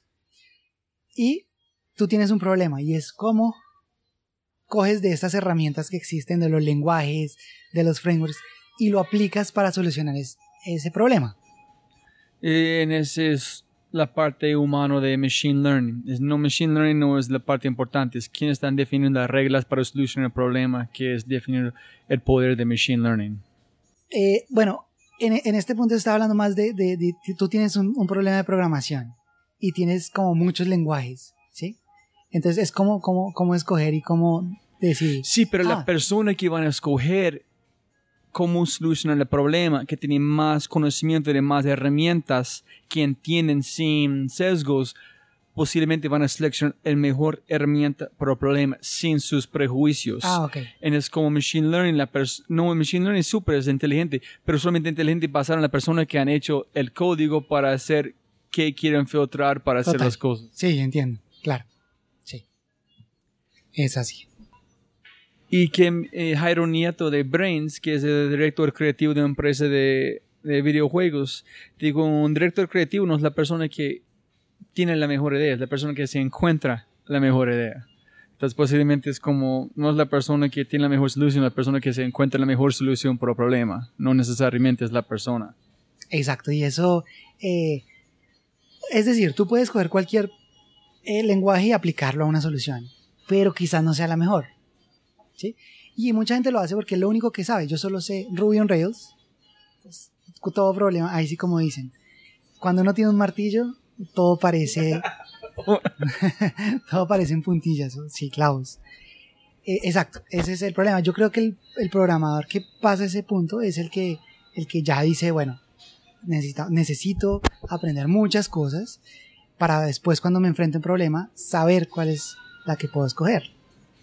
Y si una persona en este momento quieren arrancar, ¿qué es tu consejo para empezar? ¿Aprender qué primero? de, programación, quiere aprender a programar, ¿qué, es lo primero que debería aprender? Ah, en un sitio, un sitio web. Un sitio, sí. Porque es diferente si me hubieses dicho un juego o si me dices una aplicación móvil. ¿Sí?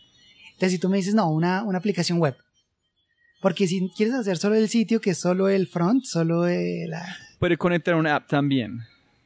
Eso. Entonces, eh, eh, en, ese, en ese caso, yo te aconsejaría a una persona que está arrancando, yo le aconsejaría empezar con Ruby, Ruby on Rails. ¿Y cómo su proceso de aprendizaje con Make It Real? ¿Qué aprende la gente y por qué? En Make It Real estamos muy enfocados en desarrollo de aplicaciones web. ¿sí? O sea, eso que me acabas de decir, que tú tienes un sitio y quieres que después, más adelante, una aplicación se pueda conectar. Es, eso se llama un backend. Eh, y estamos muy enfocados en esa parte, con el tema de Ruby on Rails. Y el front, el front es ya lo que tú ves en el navegador cuando entras a, una página, a Amazon, lo que estás viendo y todas las interacciones que suceden en el navegador, eso se le llama el front, ¿sí? Eh, en Make It Real eh, trabajamos las dos partes porque el backend generalmente necesita saber un poco de front, ¿sí? No es como que el backend pueda trabajar completamente aislado porque necesita saber cómo, cómo le van a llegar las cosas. Y tenemos un programa enfocado también en front, solo front, nada de backend, ¿sí? Enseñamos un poquito de backend, pero solo como para que la gente tenga una idea.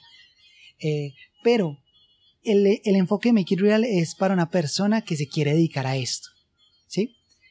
Eh, porque es un programa pesado, es un programa que requiere al menos, al menos dedicación, eh, dependiendo también de la, de la persona, pero mm, en promedio es 800 horas de, de, trabajo. Que eso, sacar mil horas de trabajo es, es difícil, ¿sí? Para llegar a, a un programador junior que pueda salir a trabajar y seguir aprendiendo. Y seguir aprendiendo. Y seguir aprendiendo, porque esto nunca acaba. ¿Sí? ¿Cuánto? ¿Mil horas? ¿Cuánto? No, no, por este la matemática, estoy tratando de pensar. Mira, si le dedicas un día, al, al, un, perdón, una hora al día, ¿sí? En un año vas a hacer 365 horas. O sea, necesitas tres años. Listo. Y en seis meses, seis horas diario. Y, si van a hacer este en tres meses, en como tres meses, 12 horas diario. Algo así. Sin parar. ¿Qué son unos libros que pueda recomendar a la gente que son, escuchando, que son coders o quieren aprender más, que son los mejores libros para vos, para entender este mundo que le gusta? Uh, uy, hay varios, pero si pudiera escoger, por ejemplo, tres, sería... Hay uno que se llama The Pragmatic Programmer es un libro que no te va a enseñar nada específico de código, pero más bien de buenas prácticas, ¿sí? que te van a hacer un mejor programador. El, segundo libro es eh, Clean Code, que es como es, todas son todas estas reglas y todas que han logrado hacer para escribir código limpio, mantenible. Eh, ese libro tiene un problema y está en Java, Las, los ejemplos son en Java, eh, pero, pero vale la pena, si uno no sepa Java, vale la pena leerlo, porque todo lo, todas las reglas y todos los tips y los consejos que dan sobre cómo hacer el código más limpio, eh, vale la pena. O sea, es un código, es un tema muy interesante. Y el otro libro que yo les recomiendo a todos los programadores es un libro que se llama e Code.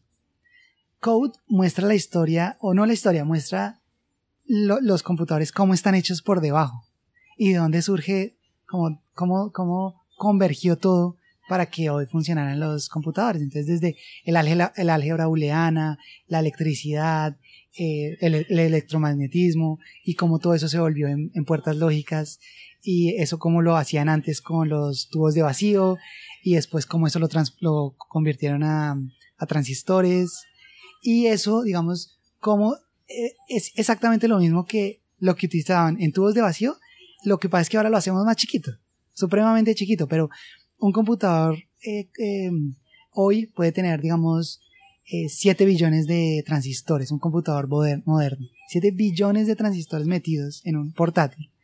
Eh, lo que hacen es hacerlo más chiquito, pero la, la, lógica es la misma. Y si uno entiende cómo funcionan y ya es, y después entiende cómo eso se convierte en, en, por ejemplo, lo que tú ves en la pantalla, y cómo se codifica a partir de eso el texto, ¿sí? Eso le da una noción diferente del código.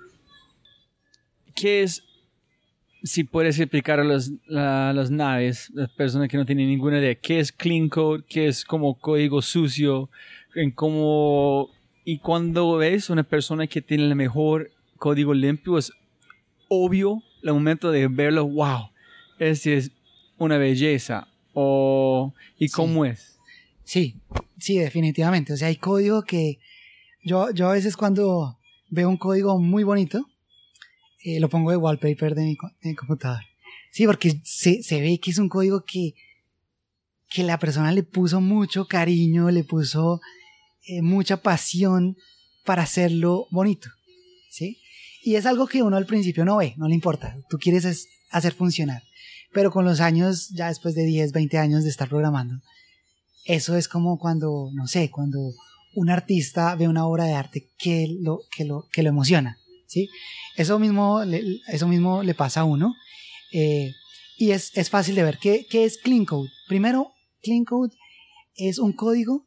Para mí lo primero que yo veo es que esté bien identado, o sea, que, que no tenga una línea por acá, otra línea por acá, sino que todo está bien organizadito. Eso es lo fundamental. Y es el error número uno que cometen los principiantes. Yo a los estudiantes de Make It Real, siempre que hacen un código, lo primero que les digo es, un momento, para ahí, organízalo. Y parece que como que yo necesito hacer funcionar esto, porque lo tengo que organizar, parece que no tenga sentido. Pero después es que uno se da cuenta lo importante que es eso.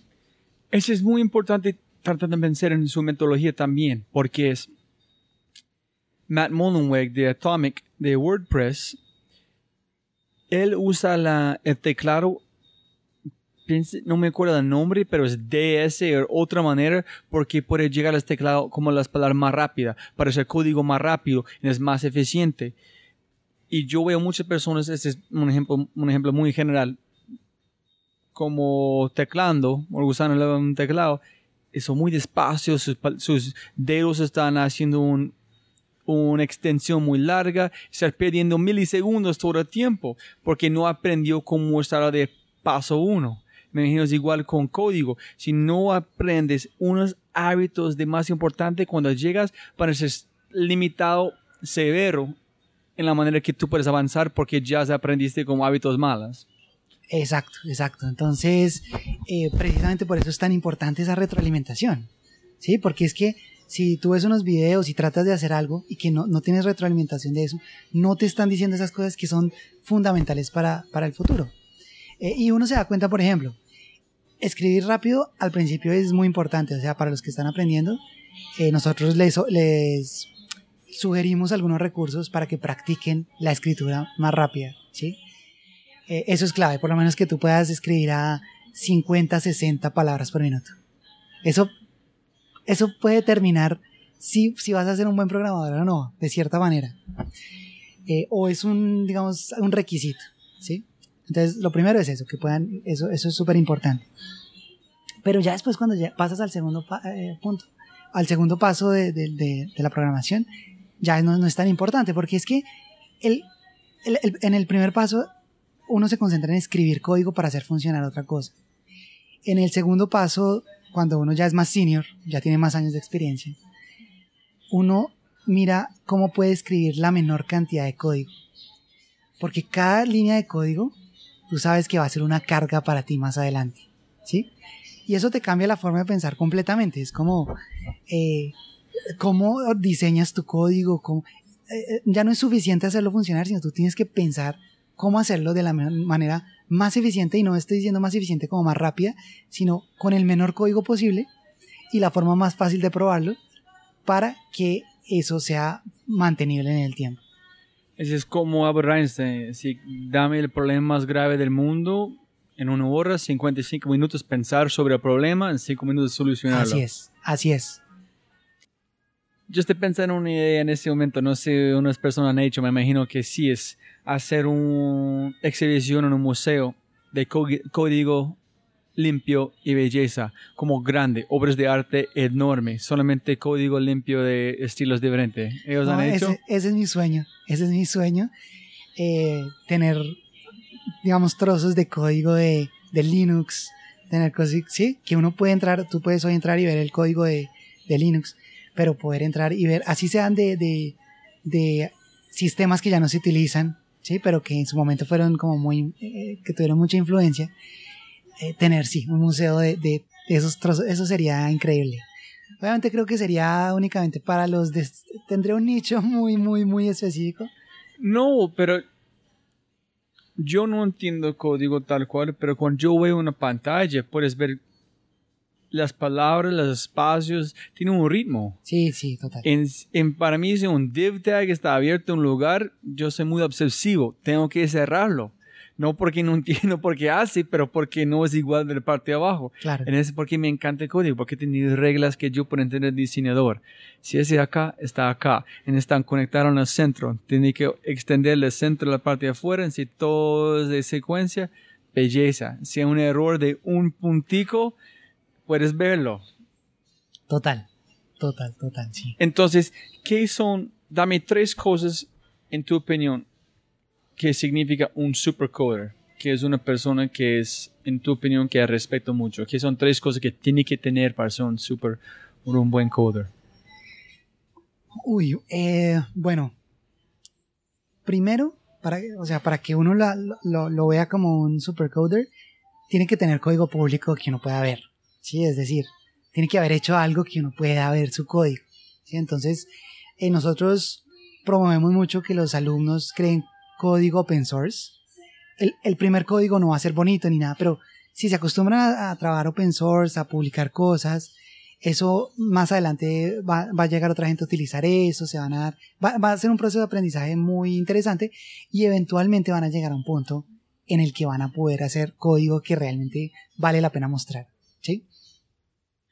Eh, entonces, ese es el primer paso. Tiene que tener código eh, público que uno pueda, que uno pueda ver. Es muy similar al arte. Tiene que ponerlo allá en las Sí. manos para el mundo, castigarlo, quitar su emoción para el mundo, para destruirlo, modificarlo, recibirlo y cambiarlo sin sentir como una persona han hecho un han juzgado duro, ¿no? Total. Eh, ¿Qué otra cosa debe tener? Que, ese, que algún software que haya creado tenga un impacto significativo en, en la programación. ¿Sí? Basado en la programación, Sí. no en la solución del no en la problema, solución del problema. pero en el código tal cual Sí. como solucionado. O sea, tú ves, por ejemplo, el creador de Haskell, el creador de Erlang, han tenido mucho impacto ahorita en lo que estamos haciendo hoy de programación funcional, ¿sí? Entonces, es, es, eh, son, han aplicado paradigmas eh, de una forma novedosa que han tenido un impacto. Entonces, de pronto ese es el tercero, que es como, ya pasaron este segundo punto y ahora hicieron, pasan al tercer nivel de programador, que es el que innova, que es el que toma diferentes ideas de diferentes partes y crea algo nuevo, ¿sí? Eh, ese yo creo que es el tercer, el tercer punto que tiene que tener una. Eso es la de tres, es, han hecho una creación que tiene valor para una comunidad para ver si si es, pública, si primero que sea pública esa, esa creación, que dos, tenga impacto. el impacto. Y tres, han cambiado una cosa que normalmente la gente no han visto que puedes cambiar. Eso. Esos son duros. Es- Ese puede ser un impacto en cualquier mundo creativo. de acuerdo. Nunca he pensado que hacer código es tan creativo, pero es muy creativo, es muy similar a arte. Solamente es muy es similar. Muy, no está- es mucho más similar a arte de ajedrez en un sentido. Sí. Posiblemente jazz también, improvisación que tiene cero. Sí. Y es, es, es ese momento en el que uno entra en el flow, ¿sí? Que uno se desconecta y todo empieza a fluir y uno comienza a escribir su código. Eh, y sí, lo que tú dices, hay mucha improvisación, mucha prueba y error, mucho eh, de, de- de sentirse conectado con el código que uno está escribiendo en ese momento. Sí, me imagino cuando estás. Siempre son, me imagino, pero pensar en un mundo que yo no soy parte a través de nuestra conversación tratando de entrarlo es. Si estás empezando a escribir código en cualquier momento que no eres este nivel que puedes llegar a flow, construyes, destruyes, construyes, destruyes. Pero la persona que no hace este es la persona que en las primeras líneas está pensando en las penúltimas líneas. Entonces está en una manera construyendo de la cola hasta la cabeza, menos la cabeza de la cola. De acuerdo. Pero está conectando puntos que todavía no, no existen. Solamente saben que en sentir, sí, yo tengo que hacer eso, no sé por qué, porque No sé. al final tengo que conectar con este, si no, para hacer una parte abierta, tengo que hacer de, de nueva, ¿no? Sí, y, y, o- y algo que se necesita para eso es muchas horas de concentración ininterrumpidas, ¿sí? Y desafortunadamente eso hoy es muy difícil porque eh, por todo el tema de, que uno está siempre conectado a, a internet y, llegan los mensajes y todo está ahí, es difícil. O sea, eh, yo creo que la persona que logra concentrarse por varias horas al día eh, tiene una mayor probabilidad de ser un un programador exitoso a otro que tiene la interrupción siempre y que no, no logra esa concentración. Eso es que DHS dijo, yo voy a poner mi empresa cualquier otro, contra cualquier otra empresa en output de horas sin problema. Nosotros trabajamos cuatro o seis horas diarias, sin, vamos a la casa, no trabajamos viernes. ¿Por qué? Porque no, trabajamos sin parar en un problema, solucionar, no en 20 chiquititos, solo como quitamos la cabeza del dragón de una, no peleamos con los perros antes, ¿no? Exactamente, exactamente. En esa es la única manera para llegar a flow. Tiene que poner ush, un reto grande, ansioso, sufrir sobre el problema, iluminación, y ya estás en flow por 13 horas sin parar. Total, de acuerdo, así es. Así es. Y es, lo que te digo, es todo un reto en, en nuestro estilo de vida de hoy. ¿sí? Entonces, muchos de los programadores que yo conozco eh, les gusta trabajar de noche porque no hay esa interrupción. Yo quiero preguntar, ¿cuándo, ¿cuándo vos trabajas mejor? ¿En la noche o en el día? Si puedes definir sin hija, sin familia, ese tipo de cosas, ¿dónde hacen su mejor trabajo?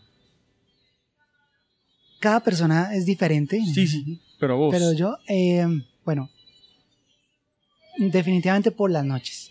Pero es por eso, porque yo ya tengo una hija, estoy por las mañanas con ella generalmente, por las tardes entonces empiezo a, a contestar emails y, y hablar con, con, los estudiantes o, o, ayudarles a solucionar algún problema. Eh, y ya por la noche es que me puedo eh, concentrar. Digamos, el, los, el mejor momento para trabajar para mí es 11 a 2 de la mañana. Y para mí es 4 en la mañana hasta las 7 más o menos. 4 a 7 de la mañana. Sí. Pero te levantas o, o... Sí. Sí, te levantas. Yo, yo, tengo que hacerlo. Es, yo traté de hacerlo en la noche, pero no tengo combustible para llegar a flow. Yo puedo trabajar como 11 a 12 para haciendo bobadas, como post en Facebook, armando videos, pero para editar un podcast es que escuchar por una hora sin sin parar, ser como concentrado. Tengo que hacer en la mañana cuando nadie está ayer, como despierta, cuando todo el mundo está durmiendo. Interesante. Pero es, es muy interesante porque eh, yo traté por la mañana y no, no, no, no puedo encontrarlo. No sé si es como, sé que ahorita ya se, se levantan o eh, sé que, o, o, ese momento de despertarse tan es, es duro. Eh, y yo, yo, yo por eso prefiero por la noche. ¿no? Yo tuve que, la verdad es, yo no pude antes. Yo tuve que leer cómo hacerlo. Sí. Y fue la mentalidad de mi foto, mi imagen en mi mente de la mañana antes de dormir. Normalmente cuando vas a dormir estás pensando, ya, ay, güey, madre, tengo que despertar. Estás pensando de la angustia de despertar la mañana. En si cambias en pensar que tú estás volando de la cama con felicidad para trabajar en las cosas que le gustan, cuando despierta en la mañana, se despierta, despierta con más energía. Y lo otro que yo leí que es muy interesante, no sé si la persona se importa este, pero es, pasamos por ciclos de dormir, como REM, sí. hay ciclos. En si se despierta en el momento que tú estás como soñando, es terrible ese es cuando sí. se matan. En muchas personas tienen su alarma en despierta de un, de un sueño. Y normalmente los sueños, yo pienso que es como cada tres horas pasan por un ciclo. Entonces, ideal es como despertar más o menos de seis o como nueve horas. Entonces, yo estoy tratando de dormir seis o ocho horas. En si mm. yo puedo despertar este hora sí. seis, estoy bien porque no estoy soñando. Pero si es la mitad de este, es, no puedo porque es como una persona pegando con un martillo en la cabeza cuando estás todavía soñando. No, interesante. Lo que pasa es que son muchas variables para mí. cuando estás pensando mucho todo el tiempo. son demasiadas cosas para tener en cuenta. Entonces, por la noche ya todo el mundo se va a acostar y uno puede, yo puedo seguir de largo. Entonces, a veces trabajo eh, dos horas, a veces trabajo ocho horas. O sea, puedo seguir toda la noche de largo trabajando. No tengo esa mentalidad que se me acaba a esta hora. ¿Sí? Eh, pero pues, es decir, yo, yo creo que son estilos. Sí, yo prefiero hacer que tú haces en un sentido si yo sé que puedo dormir durante el día, pero no puedo. Mm, okay. Entonces, ideas, porque si yo voy a despertar en la mañana a las 4 y 30 de la mañana, yo sé que tengo dos horas de focalizar sin parar, no más. Entonces, soy, para mí es, no tengo opción. Pero prefiero empezar a las 12 de la noche, dormir como 10 a 12 para recargar y trabajar 12 hasta las 6 de la mañana sin parar, pero no porque el otro, otro día estoy muerto, no por ayudar a la familia, no para preparar como la comida, entonces Sí, no sí, puedo. Sí, Sí, yo a veces hago eso también, como duermo un rato antes de empezar a, a trabajar. En este state hay una Batmole Lumingoso Pro como polyphagic sleeping, que es dormir 20 minutos, trabajar dos horas, trabajar, como dormir 20 minutos. No, nunca duermes. Hay muchas Wow. personas que prueban. Es, escuché, es que es muy duro. en molesta mucho la gente donde estás. No, como, claro. Porque estás en como una, un almuerzo donde, no, chao, A dormir. vas al banco, duermes. Jueves, ¿no? Claro. Sí, sí. ¿Qué es tu proceso creativo en qué es creatividad para vos, Germán? Específicamente en tu mundo. Creatividad, yo siento que no es mi mundo, sino aplica para todo, ¿sí? La creatividad esa es, es esa capacidad que tenemos todos de crear cosas, ¿sí? Digo esa capacidad porque hay gente que no se siente creativa, eh, pero no es que no sea creativa, es como, es, es esa sensación, es la sensación de, de, no tener esa, esa capacidad, ¿sí? Eh, y eso pasa por diferentes cosas, nuestra, cultura, eh, digamos, nuestra educación está hecha para apagar esa, esa, esa llama de- o, o- digamos, esconderla, porque la creatividad siempre está ahí, pero esconderla, eh, porque pues para el sistema realmente lo más importante es eh, generar trabajadores y- muy obedientes que puedan seguir instrucciones. Eh, y yo creo que mm, los que logran eh, desarrollar esa, esa habilidad eh, son las personas que no se conforman con el status quo, ¿sí? De decir, eso es lo que quiero hacer, eh, o, o de lo que uno es capaz, ¿sí? Eh, porque yo antes consideraba que no era un buen diseñador, por ejemplo, porque los programadores tenemos esa, esa... Y dije, no, un segundo, después de leer todo el tema de así, dije, no, un segundo, eso es solo algo que está dentro de mí. Y empecé a estudiar el tema de, de, de- de diseño, sí, me interesó mucho el tema de diseño, y comencé a aplicarlo, empecé a hacer cosas, eh, y hoy yo me siento que soy un buen diseñador, eh, y, lo, y lo, me gusta y lo practico. Y, es, y es un complemento muy interesante con, con el tema de, de programación, ¿no? Eh, yo digo que los mejores programadores son los diseñadores que logran meterse, que comenzaron diseñadores y logran meterse a la programación. Eh, y, pero, pero realmente la creatividad es esa capacidad que, que tenemos todos de crear. Ahora, ¿cuál es el proceso creativo que yo sigo y que yo creo que todas las personas que, que aceptan que todos somos creativos hacen? Es, es intentarlo.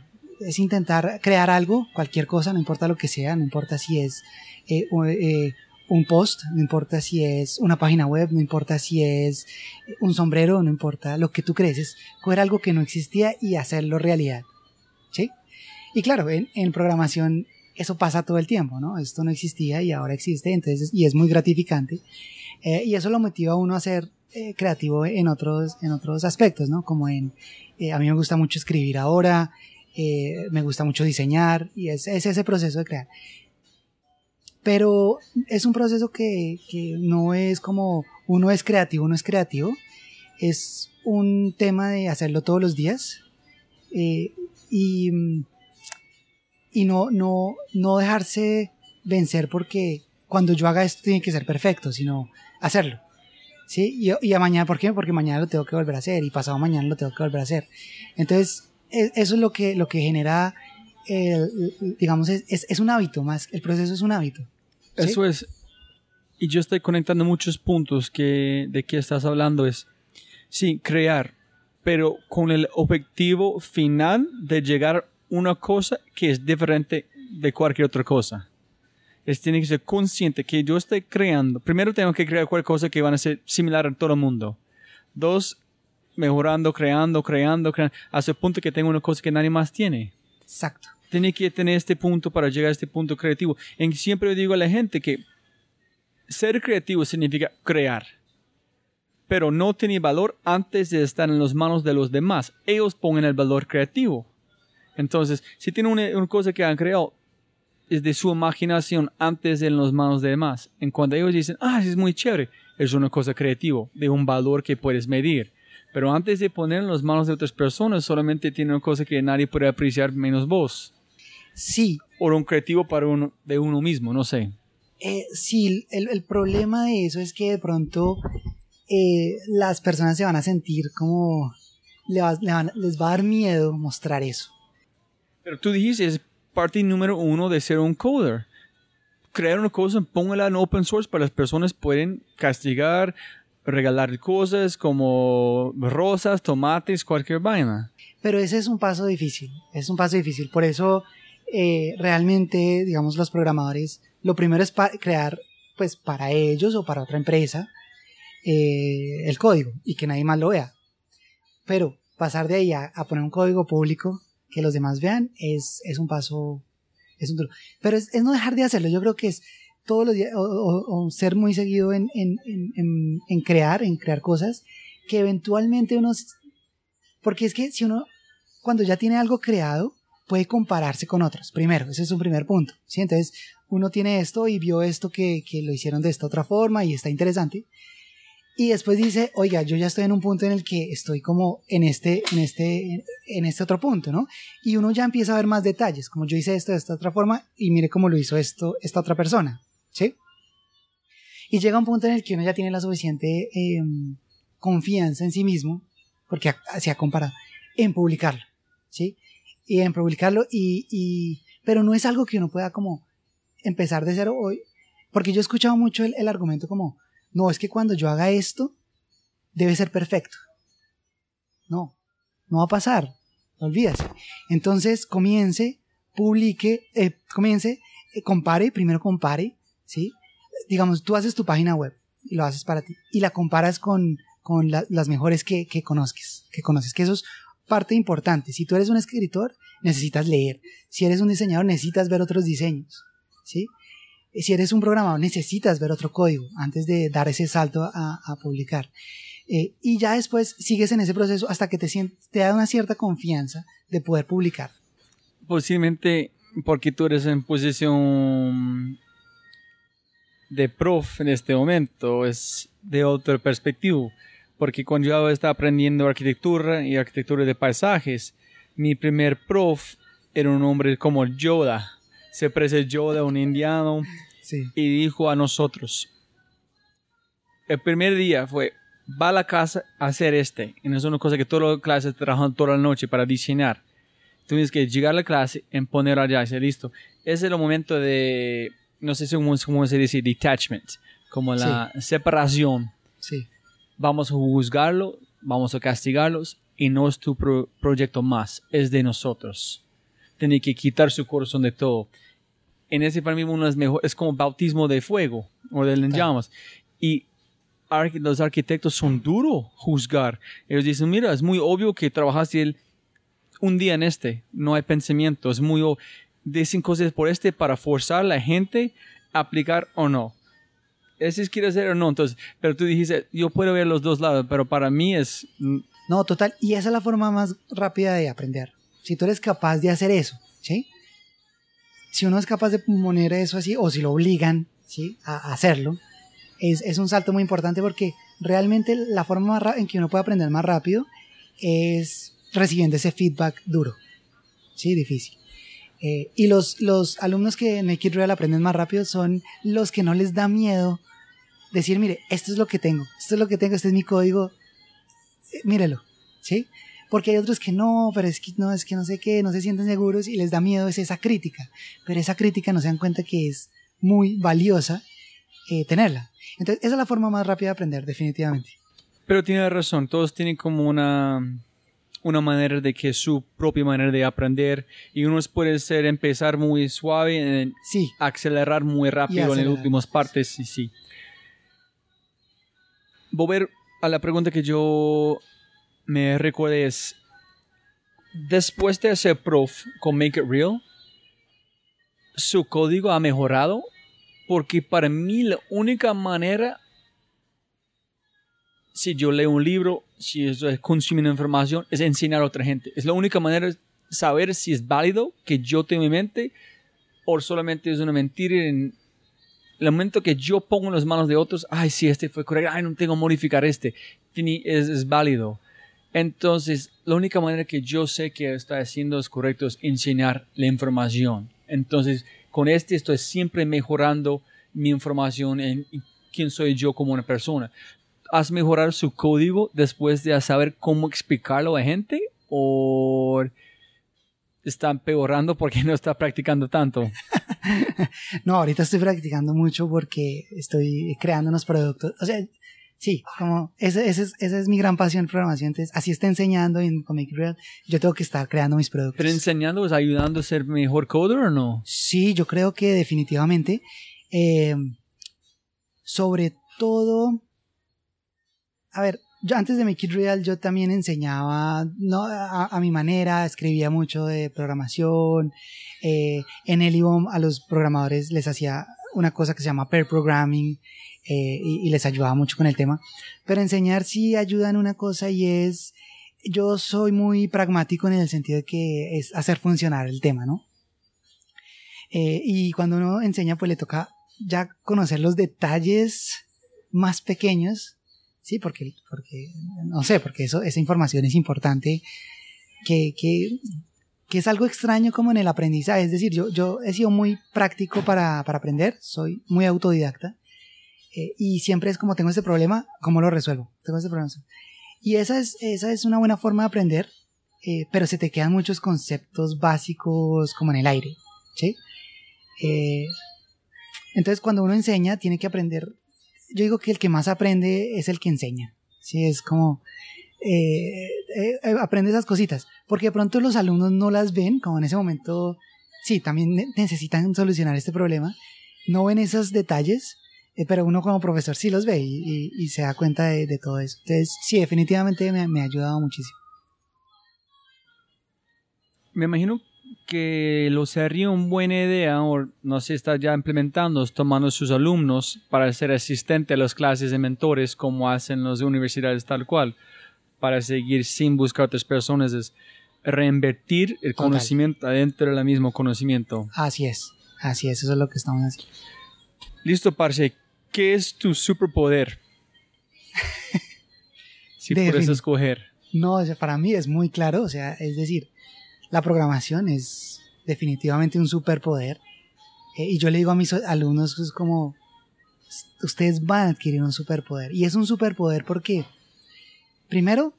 Pero llévalo al nivel de super superpoder, como el Incredible Hulk, Hombre Araña, como un superpoder. ¿Qué vas a hacer si tú tienes un superpoder como un mordisco de un bicho de programación. ¿Qué vas a tener la capacidad de hacer con este?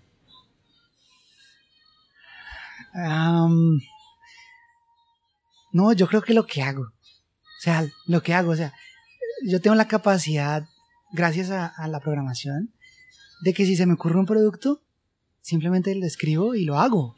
¿Sí? Este está muy chévere. Y no solo eso, y, y, y de, también tengo esa capacidad de transmitir esa información, ¿no? A, mis alumnos. Entonces, es, o sea, a mí me parece que eso es, primero, eh, ¿cómo se dice? Como muy fulfilling, como, eh, self-fulfilling. Sí, como eh, lo llena uno de, de, de, de, de, gran alegría poderlo hacer. O sea, yo me siento muy afortunado de, tenerlo. Me quita un, una ansiedad muy grande que es, y que tiene mucha gente, es el trabajo. O sea, ¿qué pasa si me quedo sin trabajo? Yo sé que no tengo problema de encontrar un trabajo gracias a ese superpoder. Eh, y eso me quita esa ansiedad. Es como... Sí, en un sentido su superpoder es tranquilidad. Tranquilidad. Pasar una herramienta de programación. Exacto. Y, y, y, eso es lo que, digamos que es mi, mi objetivo, es como darle esa tranquilidad a otras personas. Es como, una vez que usted adquiere esta habilidad, su calidad de vida cambia completamente. ¿Sí? Eh, y, y, yo he tenido la fortuna de haber logrado, gracias a esa programación, crear una empresa, ¿sí? que es Elibom, que básicamente logré automatizar mis ingresos para no tener que preocuparme por eso.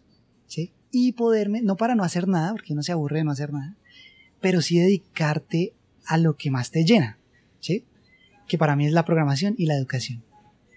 Excelente. ¿El peor o mejor consejo o los dos que has recibido en tu vida?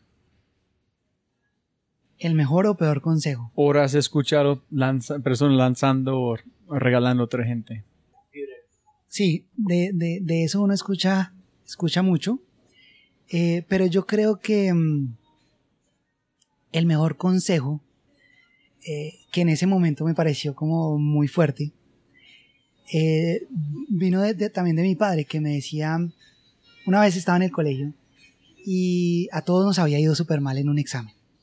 Pero a mí me fue como mejor de todos. Los, igual fue más, no, no fue bueno, pero fue el mejor. Entonces, en el, en el colegio todos tenían envidia de mí. Entonces yo llegué a la casa y les conté a mis padres que lo que había pasado y que había sido el mejor, aunque había sido. Y lo que me dijo en ese momento fue, bueno, pero no es excelente. Y yo creo que eso, eso es en ese momento fue muy duro porque era como, yo, yo me había esforzado y todo para hacer eso. Eh, pero, pero me dio esa capacidad de, e, es en serio, es decir, no, no hay que compararse con, con los demás, sino hay que buscar la excelencia y siempre compararse con uno mismo. Sí, si yo puedo escoger un superpoder posiblemente en ese momento fue no comparar. Cuando estás arrancando es muy duro no mira quiénes están haciendo otras personas pensar que yo no soy como ellos. Pero este quita mucho combustible de, las ocho horas, las una hora que puedes poner si estás pensando en este bobadas. Entonces no comparar es duro no hacerlo, pero es un superpoder, es un super consejo. Sí. Sí, gracias a ese, a ese consejo que en ese momento pareció como eh, muy, muy fuerte. Eh, o, ni siquiera fue un consejo, fue como... No, no, exactamente qué está preguntando. ¿Y el peor? El peor consejo. ¿O qué personas hacen en el mundo de programación?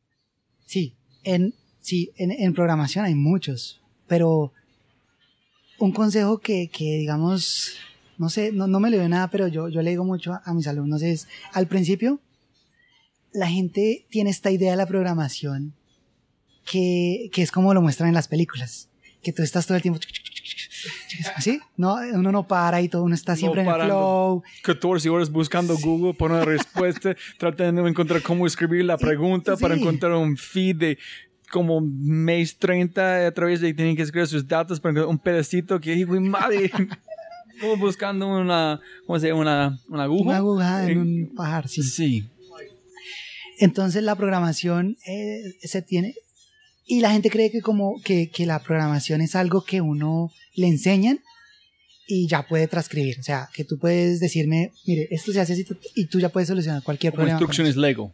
Como instrucciones Lego. Y no, Sí, la, la programa. Y, mucha gente comienza, comete ese, ese, ese, error, como yo quiero que me digan cómo programar. ¿Sí? Eh, y, y, entonces, claro, eso en, en, cuanto a mercado vende mucho y es como, mire, yo le voy a decir cómo programar. Pero la realidad es muy diferente. La realidad es, la persona tiene que enfrentarse a un problema y tratar de resolverlo. Y eso es, eso genera una, lo que yo llamo una tensión cognitiva, que es como ese estrés, esa, ese malestar interno ¿sí? Porque uno no sabe cómo hacerlo, no, le, no, no lo ve bonito, le tocó hacer copy-paste de un código que no entendía, eh, pero hacerlo funcionar es un primer paso súper fundamental eh, en la programación, entonces es... Hijo y madre, tengo mil más preguntas a este punto, pero voy a seguir con las preguntas. Vamos a, posiblemente tenemos que hacer ronda 2. Dale, no hay problema. Y. Excelente. Entonces, no el peor consejo en ese sentido, pero es un consejo a través de publicidad en el mundo que es como cómo es hacer un coder en la versión real, que es mucho más de empezar ajedrez de una o tratar de aprender a jugar jazz sin tocar cualquier instrumento. Es, ese es paso uno, ese es paso dos, ese es como... Exactamente, ese sería uno. El otro consejo es, el otro consejo que venden mucho por ahí es sí como eh, que la vida solo tiene un camino, ¿no? Que es como colegio, universidad, trabajo, ¿sí? Eh, y la gente es como lo que le, aconsejan es busque los títulos, ¿no? O sea, Un papel. un papel, el certificado. Eh, y yo siento que eso es un muy mal consejo porque realmente el aprendizaje se corrompe. Ya el aprendizaje no es el aprendizaje, sino es conseguir el título con el menor esfuerzo posible, que es un problema que tenemos en nuestra sociedad gravísimo. No, yo, yo en, un, episodio muy reciente que es muy popular, su nombre se llama Jorge Jaramillo, que es un experto en SEO. Y yo siempre pongo una, un frase, un quote para las personas, y él fue, no me acuerdo qué pena, voy a tener que poner, pero es una cosa más o menos que el papel no dar eh, el conocimiento, la experiencia dar como el conocimiento. El Exactamente. papel no significa nada. Donde estudias, y él dijo, yo no fui a una universidad, pero desde niño empecé a estudiar este, dedicarme, en yo conozco, pero mucha gente, ¿dónde es tu papel? No tengo papel. Pero es el gerente de cómo estaba como creciendo, como casi gerente de SEO en revista y semana, sin papel. Sin papel. Exacto. Es que eso es. Y yo creo que son personas que lo que hacen es no delegarle su educación a un tercero, que a mí me parece el, peor error que puede cometer cualquier persona. Es como su educación, eso es demasiado fundamental. Pero el problema es que como vivimos en este sistema capitalista que está dispuesto a venderte lo que tú necesitas, es muy fácil externalizar eso. Es como, yo lo que necesito para vender es que me vendan algo en donde me enseñen. Sí, casi a veces muchas personas, para mí, no sé, todavía está pensando, pero la educación para mí es el peor tarjeta de crédito que puedes comprar, o usar. Vendiéndome una cosa que yo pienso que necesito, un montón de plata, con una cosa que nunca he usado. Exacto. Aprendí mucho, pero, hijo de madre, si por buen tiempo, no, no voy a hacerlo igual, de ninguna moda. Sí, sí, eso está muy atado a nuestra cultura, ¿no? Sí, más acá, y también, entonces, súper, gracias por este. ¿Qué es? Primero, la cartelera enorme enfrente del aeropuerto de Dorado. ¿Qué mensaje vas a poner? Yo, Estamos hablando como el, el tamaño de este Krispy Kreme. como enorme. yo creo que eh, yo pondría... Ahí, estoy entre dos, mejor dicho. Los dos, hágale, vamos a hacer los dos. Uno para aterrizar, uno para despegar. Sí. Lo primero es... Es que no, no, no sé bien cómo ponerlo, pero yo siento que hoy en día la gente eh, externaliza todo, todos los problemas. Entonces, la educación es un problema del sistema educativo. El, el, el que eh, seamos consumistas es un problema del capitalismo. El que no tengamos, todos no tengan X o Y cosas es problema del gobierno. Y es exter- externalizando, externalizando, externalizando. Yo creo que si pudiera darle, como pasarle un pensamiento a todo el mundo, sería, dejemos de externalizar y empecemos a ver, a cambiarnos a nosotros mismos, cada uno. ¿Sí? Eh, y eso yo creo que, que cambiaría mucho las cosas, porque uno se haría responsable de, de su educación, de su salud, de su vida. ¿sí? ¿Estás hablando que nadie se merece nada? ¿Tiene que ganar sus propias cosas o no buscar afuera para la solución? Sí, es como eh, no siempre buscarle culpa a todo externo. Entonces, la gente dice, no, es que si me hubiesen dado mejor educación, no le, sí, es cada uno, si cada uno es responsable de uno y se responsabiliza de sus cosas, eh, yo creo que, que sé autocrítico siempre. Sí, eh, tú eres el responsable de lo que haces y de lo que eres. Sí, Eso es. sí. ¿Y el otro mensaje? No le, no le. Y lo otro es, eh, eh, yo creo que va muy atado a eso, es como, sí, que eh, con el tema de educación, sí, es decir, eh, yo antes sentía que el problema es el sistema educativo, ahora sé que el, primera, el problema es cultural, es de cada uno, es interno de cada uno. Entonces es como, hágase responsable, o sea, tome el, retome el control de su educación. Esa es otra razón principal de este podcast que no he dicho a muchas personas, pero yo dije, hermano, no tengo más plata para invertir en universidad. No sé exactamente qué estudiar, pero necesito seguir aprendiendo. Voy a invertir en mi propio conocimiento, mi propia educación. ¿Cómo hacerlo?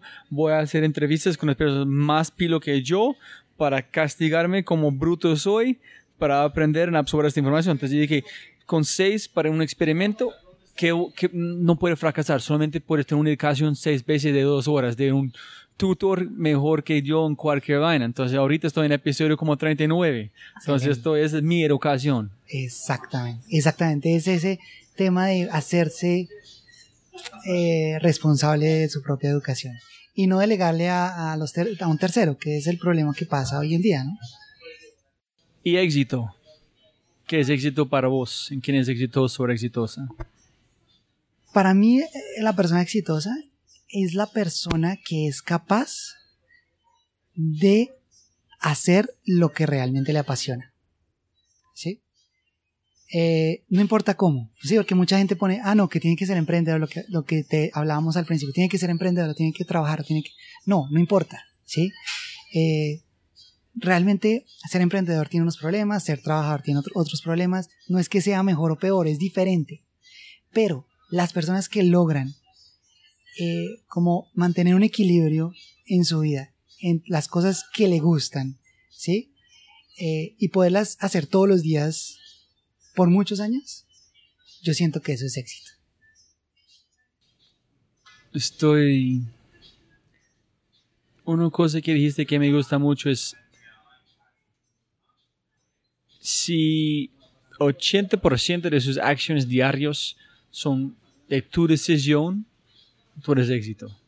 El momento que la promedio de sus decisiones son controladas de otra gente o personas que hacen que tú no quieres hacer, ese no es éxito. Entonces posiblemente éxito es solamente un momento, un segundo cada día, no es un punto de llegar, es una manera de vivir.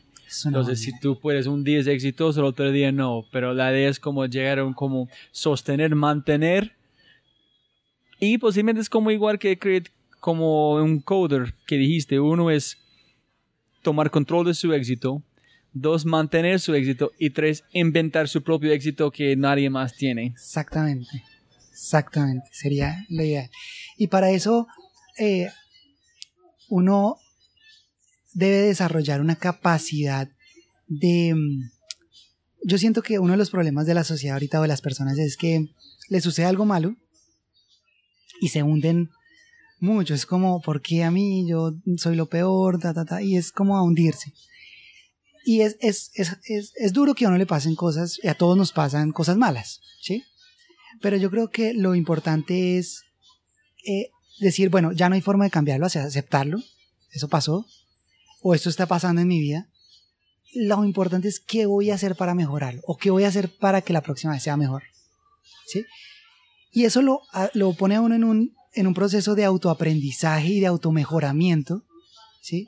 En donde no importa lo que tú dices, si un día no, no fui, cometí un error, no significa que ya voy a seguir mal es cómo puedo volver a retomar. Un error no, no, no, es, el, no es el fin, es, es cómo puedo mejorar la próxima. Hay una frase que siempre hablo en este podcast que es de Susie Kazan, que dicen, las duras matan más sueños de cualquier fracaso. Pero no, ellos no, no explican en estas frases inspiracional qué hacen cuando tienes dudas, cuando piensas que has fracasado, cómo volver a tomar control. Y hablando en un podcast con un superhéroe mía, se llama, mío se llama Diana Sierra, estamos hablando de la misma pregunta, en ella dijo es, o llegamos como la decisión junto, la idea es que es tu intención, ¿por qué están haciendo este? ¿Qué era la intención antes del fracaso? su intención es suficiente grande, no hay ningún fracaso como dejarte afuera. Porque su intención van a superar este, pero su intención es plata y no necesita plata, no van a como sobrevivir. Su intención es un trabajo porque necesita un trabajo, van a sobrevivir. Entonces, posiblemente por eso un buen pregunta, pregunta a la gente antes de empezar el micro, ¿qué es tu intención ser coder? Para entender si cualquier fracaso van a como ellos van a no ser exitosos, no van a recibir un trabajo, no intención porque necesito, no, porque es la única cosa que he pensado por seis meses. Listo, bienvenido. Pero si no intención en la tripa, la cosa que no puedes identificar a través de un Freud o un psicólogo, no es allá, chao. Total, sí, yo creo que eh, es, sí, la, la, plata siempre va a ser un, problema, ¿sí? Eh, pero es lograr superar ese, ese, ese punto, ¿no? Es decir, eh, hay, algo que siempre me dicen y es, bueno, ¿usted por qué no va a trabajar a Google o Facebook? Sí, que es algo que yo sé que podría eventualmente hacer. Y la respuesta es que eso no me haría feliz. O sea, hay gente que le encantaría eh, Google y Facebook y está súper bien, pero a mí personalmente no, no, no, me haría feliz porque mi intención no es, eh, primero, no es plata, sí, o sea, desde que uno pueda vivir tranquilo, todo bien. Segundo, mi intención no es como generar un impacto gigante, eh, digamos, el tipo que genera Facebook o, Google. Eh, para mí, lo que más me llama la atención es generar un impacto real en cada persona, ¿sí? Eh, un impacto valioso. Y, y, eso es muy gratificante, gratificante era la palabra que estaba buscando, de, de, de make it real, Que tú ves cómo los alumnos, ¿sí? logran pasar de, no tener nada a unos empleos que, que, que están muy bien, muy bien remunerados y que realmente eso les cambió la vida. No, no, no son, no es como, no es como cuántas personas cubrimos y que todo les cambió trístico, no, es como vamos pocas personas, pero que esas personas realmente hayan impacto para esas personas. Eso es muy importante también hablando que si puedes trabajar en Facebook en ser éxito, en ser muy feliz, pero yo estoy imaginando, no sé si es la mayoría o no, pero si estás en el punto donde tú eres, con su conocimiento de código, en qué haces, sabes qué limitaciones van a tener en Facebook, en un Google. No van a ser Germán, van a ser una herramienta de Google. Eso está bien si estás creciendo al lado de Google en Facebook, pero el momento que sabes que más ofrecer al mundo, tiene que salir a inventar, ese es el tercer nivel, inventar otro éxito que no es un éxito para mantener. Es muy probable, es muy probable, aunque digamos, eh, hay gente que quisiera trabajar en Google y quisieran trabajar en Facebook, ¿no? Y yo eso lo, lo considero muy válido, eh, pero tal vez tiene mucho que ver con lo que acabas de decir, es decir, es un paso, porque realmente cuando la gente va y trabaja en Facebook, de pronto no es lo que esperaban, ¿sí? O de pronto sí, no se sabe, ¿sí?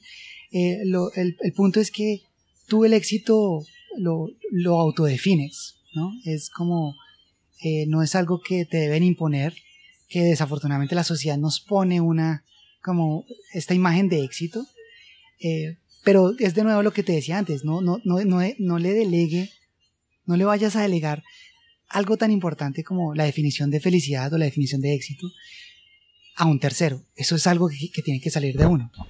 Y código es muy similar en, también en este momento pensando a la vida.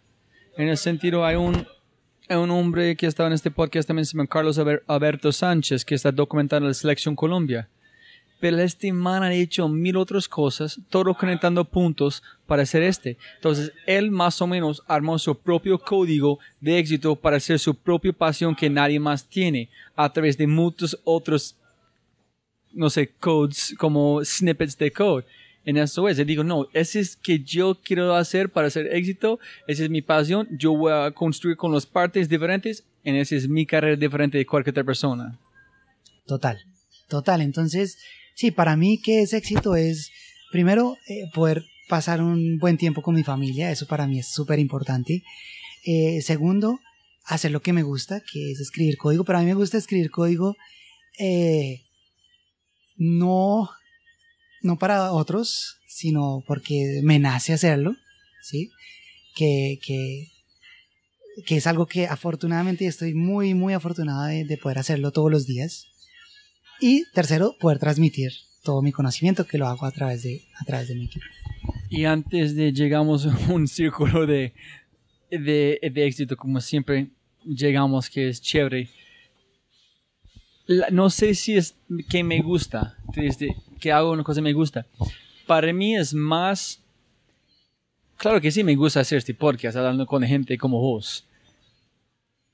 Pero es más de me gusta, es una cosa que siento que tengo que hacer, en que no puedo parar.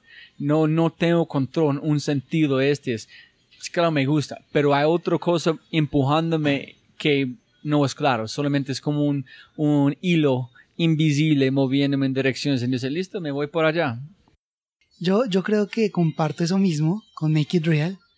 Eh, y es como, yo sé que el mundo es mejor porque existe Make It Real. ¿sí? Desde como mi poco, el poco alcance. Pero yo creo que eh, el problema que hay un poco en la sociedad es también que como somos tantos en el mundo, uno se empieza, eso, eso se llama como alienarse, es como uno se siente que no es importante dentro de la sociedad. Y yo creo que eh, es un momento bueno para, para, que la gente reflexione y que vea que lo que hace y que, que, está dentro de su círculo, no importa que sea, es importante, porque si eso no, no se hiciera, pues, o sea, ¿quién, va, ¿quién lo va a hacer? ¿Sí? Eh, y, y, eso, eso yo creo que, que yo lo pienso mucho así como, como tú, es como, eh, si alguien no hace esto, eh, pues nadie lo va a hacer con la misma pasión que yo lo hago, ¿sí? Y, y lo tengo que hacer. Y la última pregunta para terminar, Germán, es, yo siempre estoy pensando si necesito dedicarme a aprender a hacer código. Estoy manteniendo todo con WordPress, con esas cosas, porque la información necesaria yo puedo aprender a 10% para 80% del impacto. Pero no sé si puedo dedicarme a código y no estoy planeando ser un coder para mi life, pero quiero conocerlo o saberlo, entenderlo.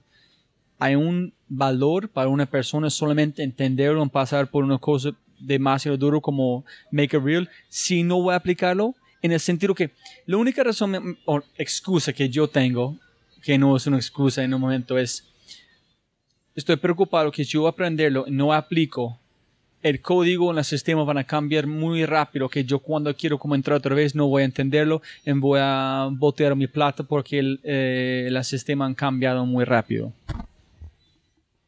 Eh, sí, yo creo que eh, definitivamente hay un valor y es que aprender a programar cambia como las conexiones en tu cabeza, te hace pensar de forma diferente, te hace pensar más lógico, que eso de por sí es valioso. Yo no creo que lo deban enseñar en los colegios, como mucha gente crea, porque realmente es algo que deben hacer de la persona.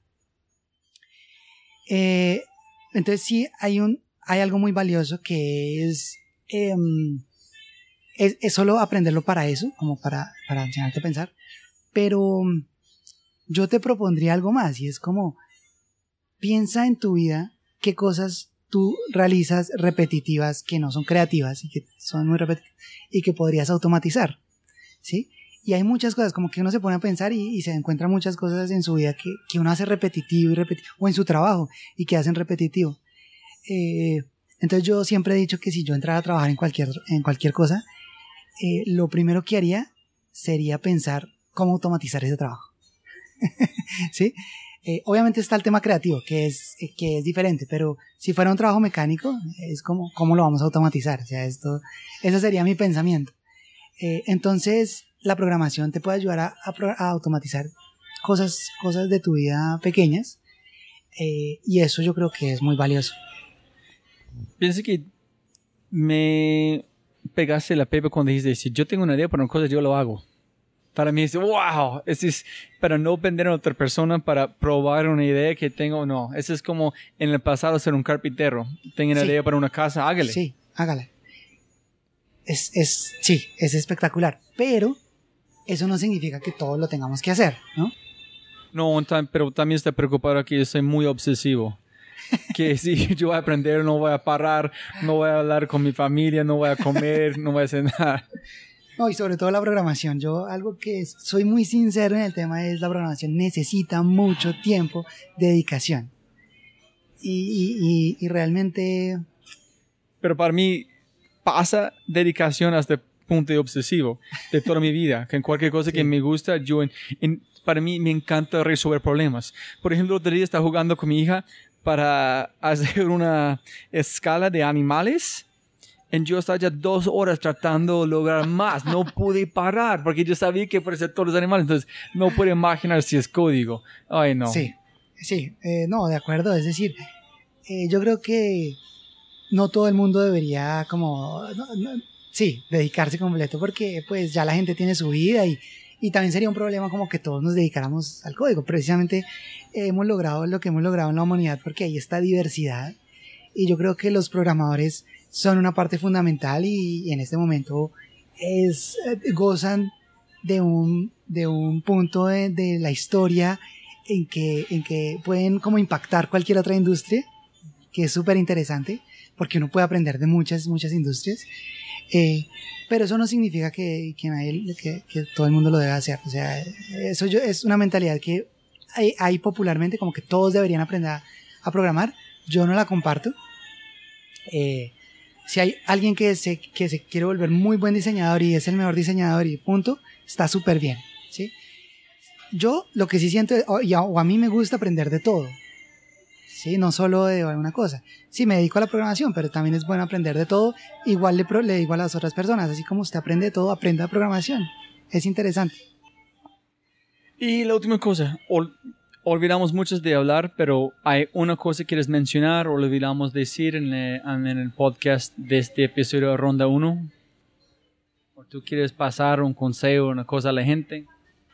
Menos decir, vas a usar como entrar Make a Real, tiene un garantía de trabajo o vuelven su plata? no, yo, yo, yo creo que eh, lo, lo, lo, más importante es, y, y, lo reitero, es como el mensaje que yo le quisiera dejar a la gente es como no le deleguen su educación a un tercero. ¿sí? Eso es, es espectacular. Y ya, eso es como lo más importante. ¿Qué hacemos en, en, Make It Real? Es como, es un apoyo, es una guía, pero no es que nosotros, que, o, o en cualquier otra institución, cosa online, lo que sea, no es que ustedes vayan a absorberla, no hay, no hay atajos, no van a absorber eso, les toca trabajar. Y, y si ustedes se, se concientizan de eso y se responsabilizan de su educación, se van a dar cuenta que encontrar un mentor es mucho más fácil, alguien que los guíe y para que logren lo que quieren en la vida, ¿no? Germán, como dije cuando empezamos, siempre se puede ganar más plata, pero no se puede ganar más tiempo, específicamente por un coder. Mil, mil gracias, hermano, por su tiempo. A ti, voy a, a poner, no sé si la gente van a responder, pero voy a poner una oportunidad para la gente enviar preguntas. Y si es suficiente, voy a preguntarte para contestar y castigar a la gente con más preguntas. Entonces, mil gracias, hermano. Este episodio está patrocinado por Cabeza Rota, un estudio digital de animadores, diseñadores e ilustradores. Se puede ver su trabajo en www.cabezarroto.com. En sí, vas a enviar un mensaje en su página web, habla de este podcast, se puede recibir 20% de descuento en tu primera animación, logotipo, diseño web. www.cabezarrota.com. Como siempre, gracias a todos por su atención y espero que obtengan algo tangible de la entrevista que pueden utilizar para abrir una nueva oportunidad y aplicarla en sus vidas. Si les ha gustado lo que han oído y desean acceder a todas las personas mencionadas, los links, las notas y las herramientas, por favor, vayan a www.thefryshow.com. Y jóvenes amigos míos, mil, mil gracias, abrazos grandes y hasta el próximo episodio. Yo soy elgringolow.com este fue otro episodio de The Fry Show.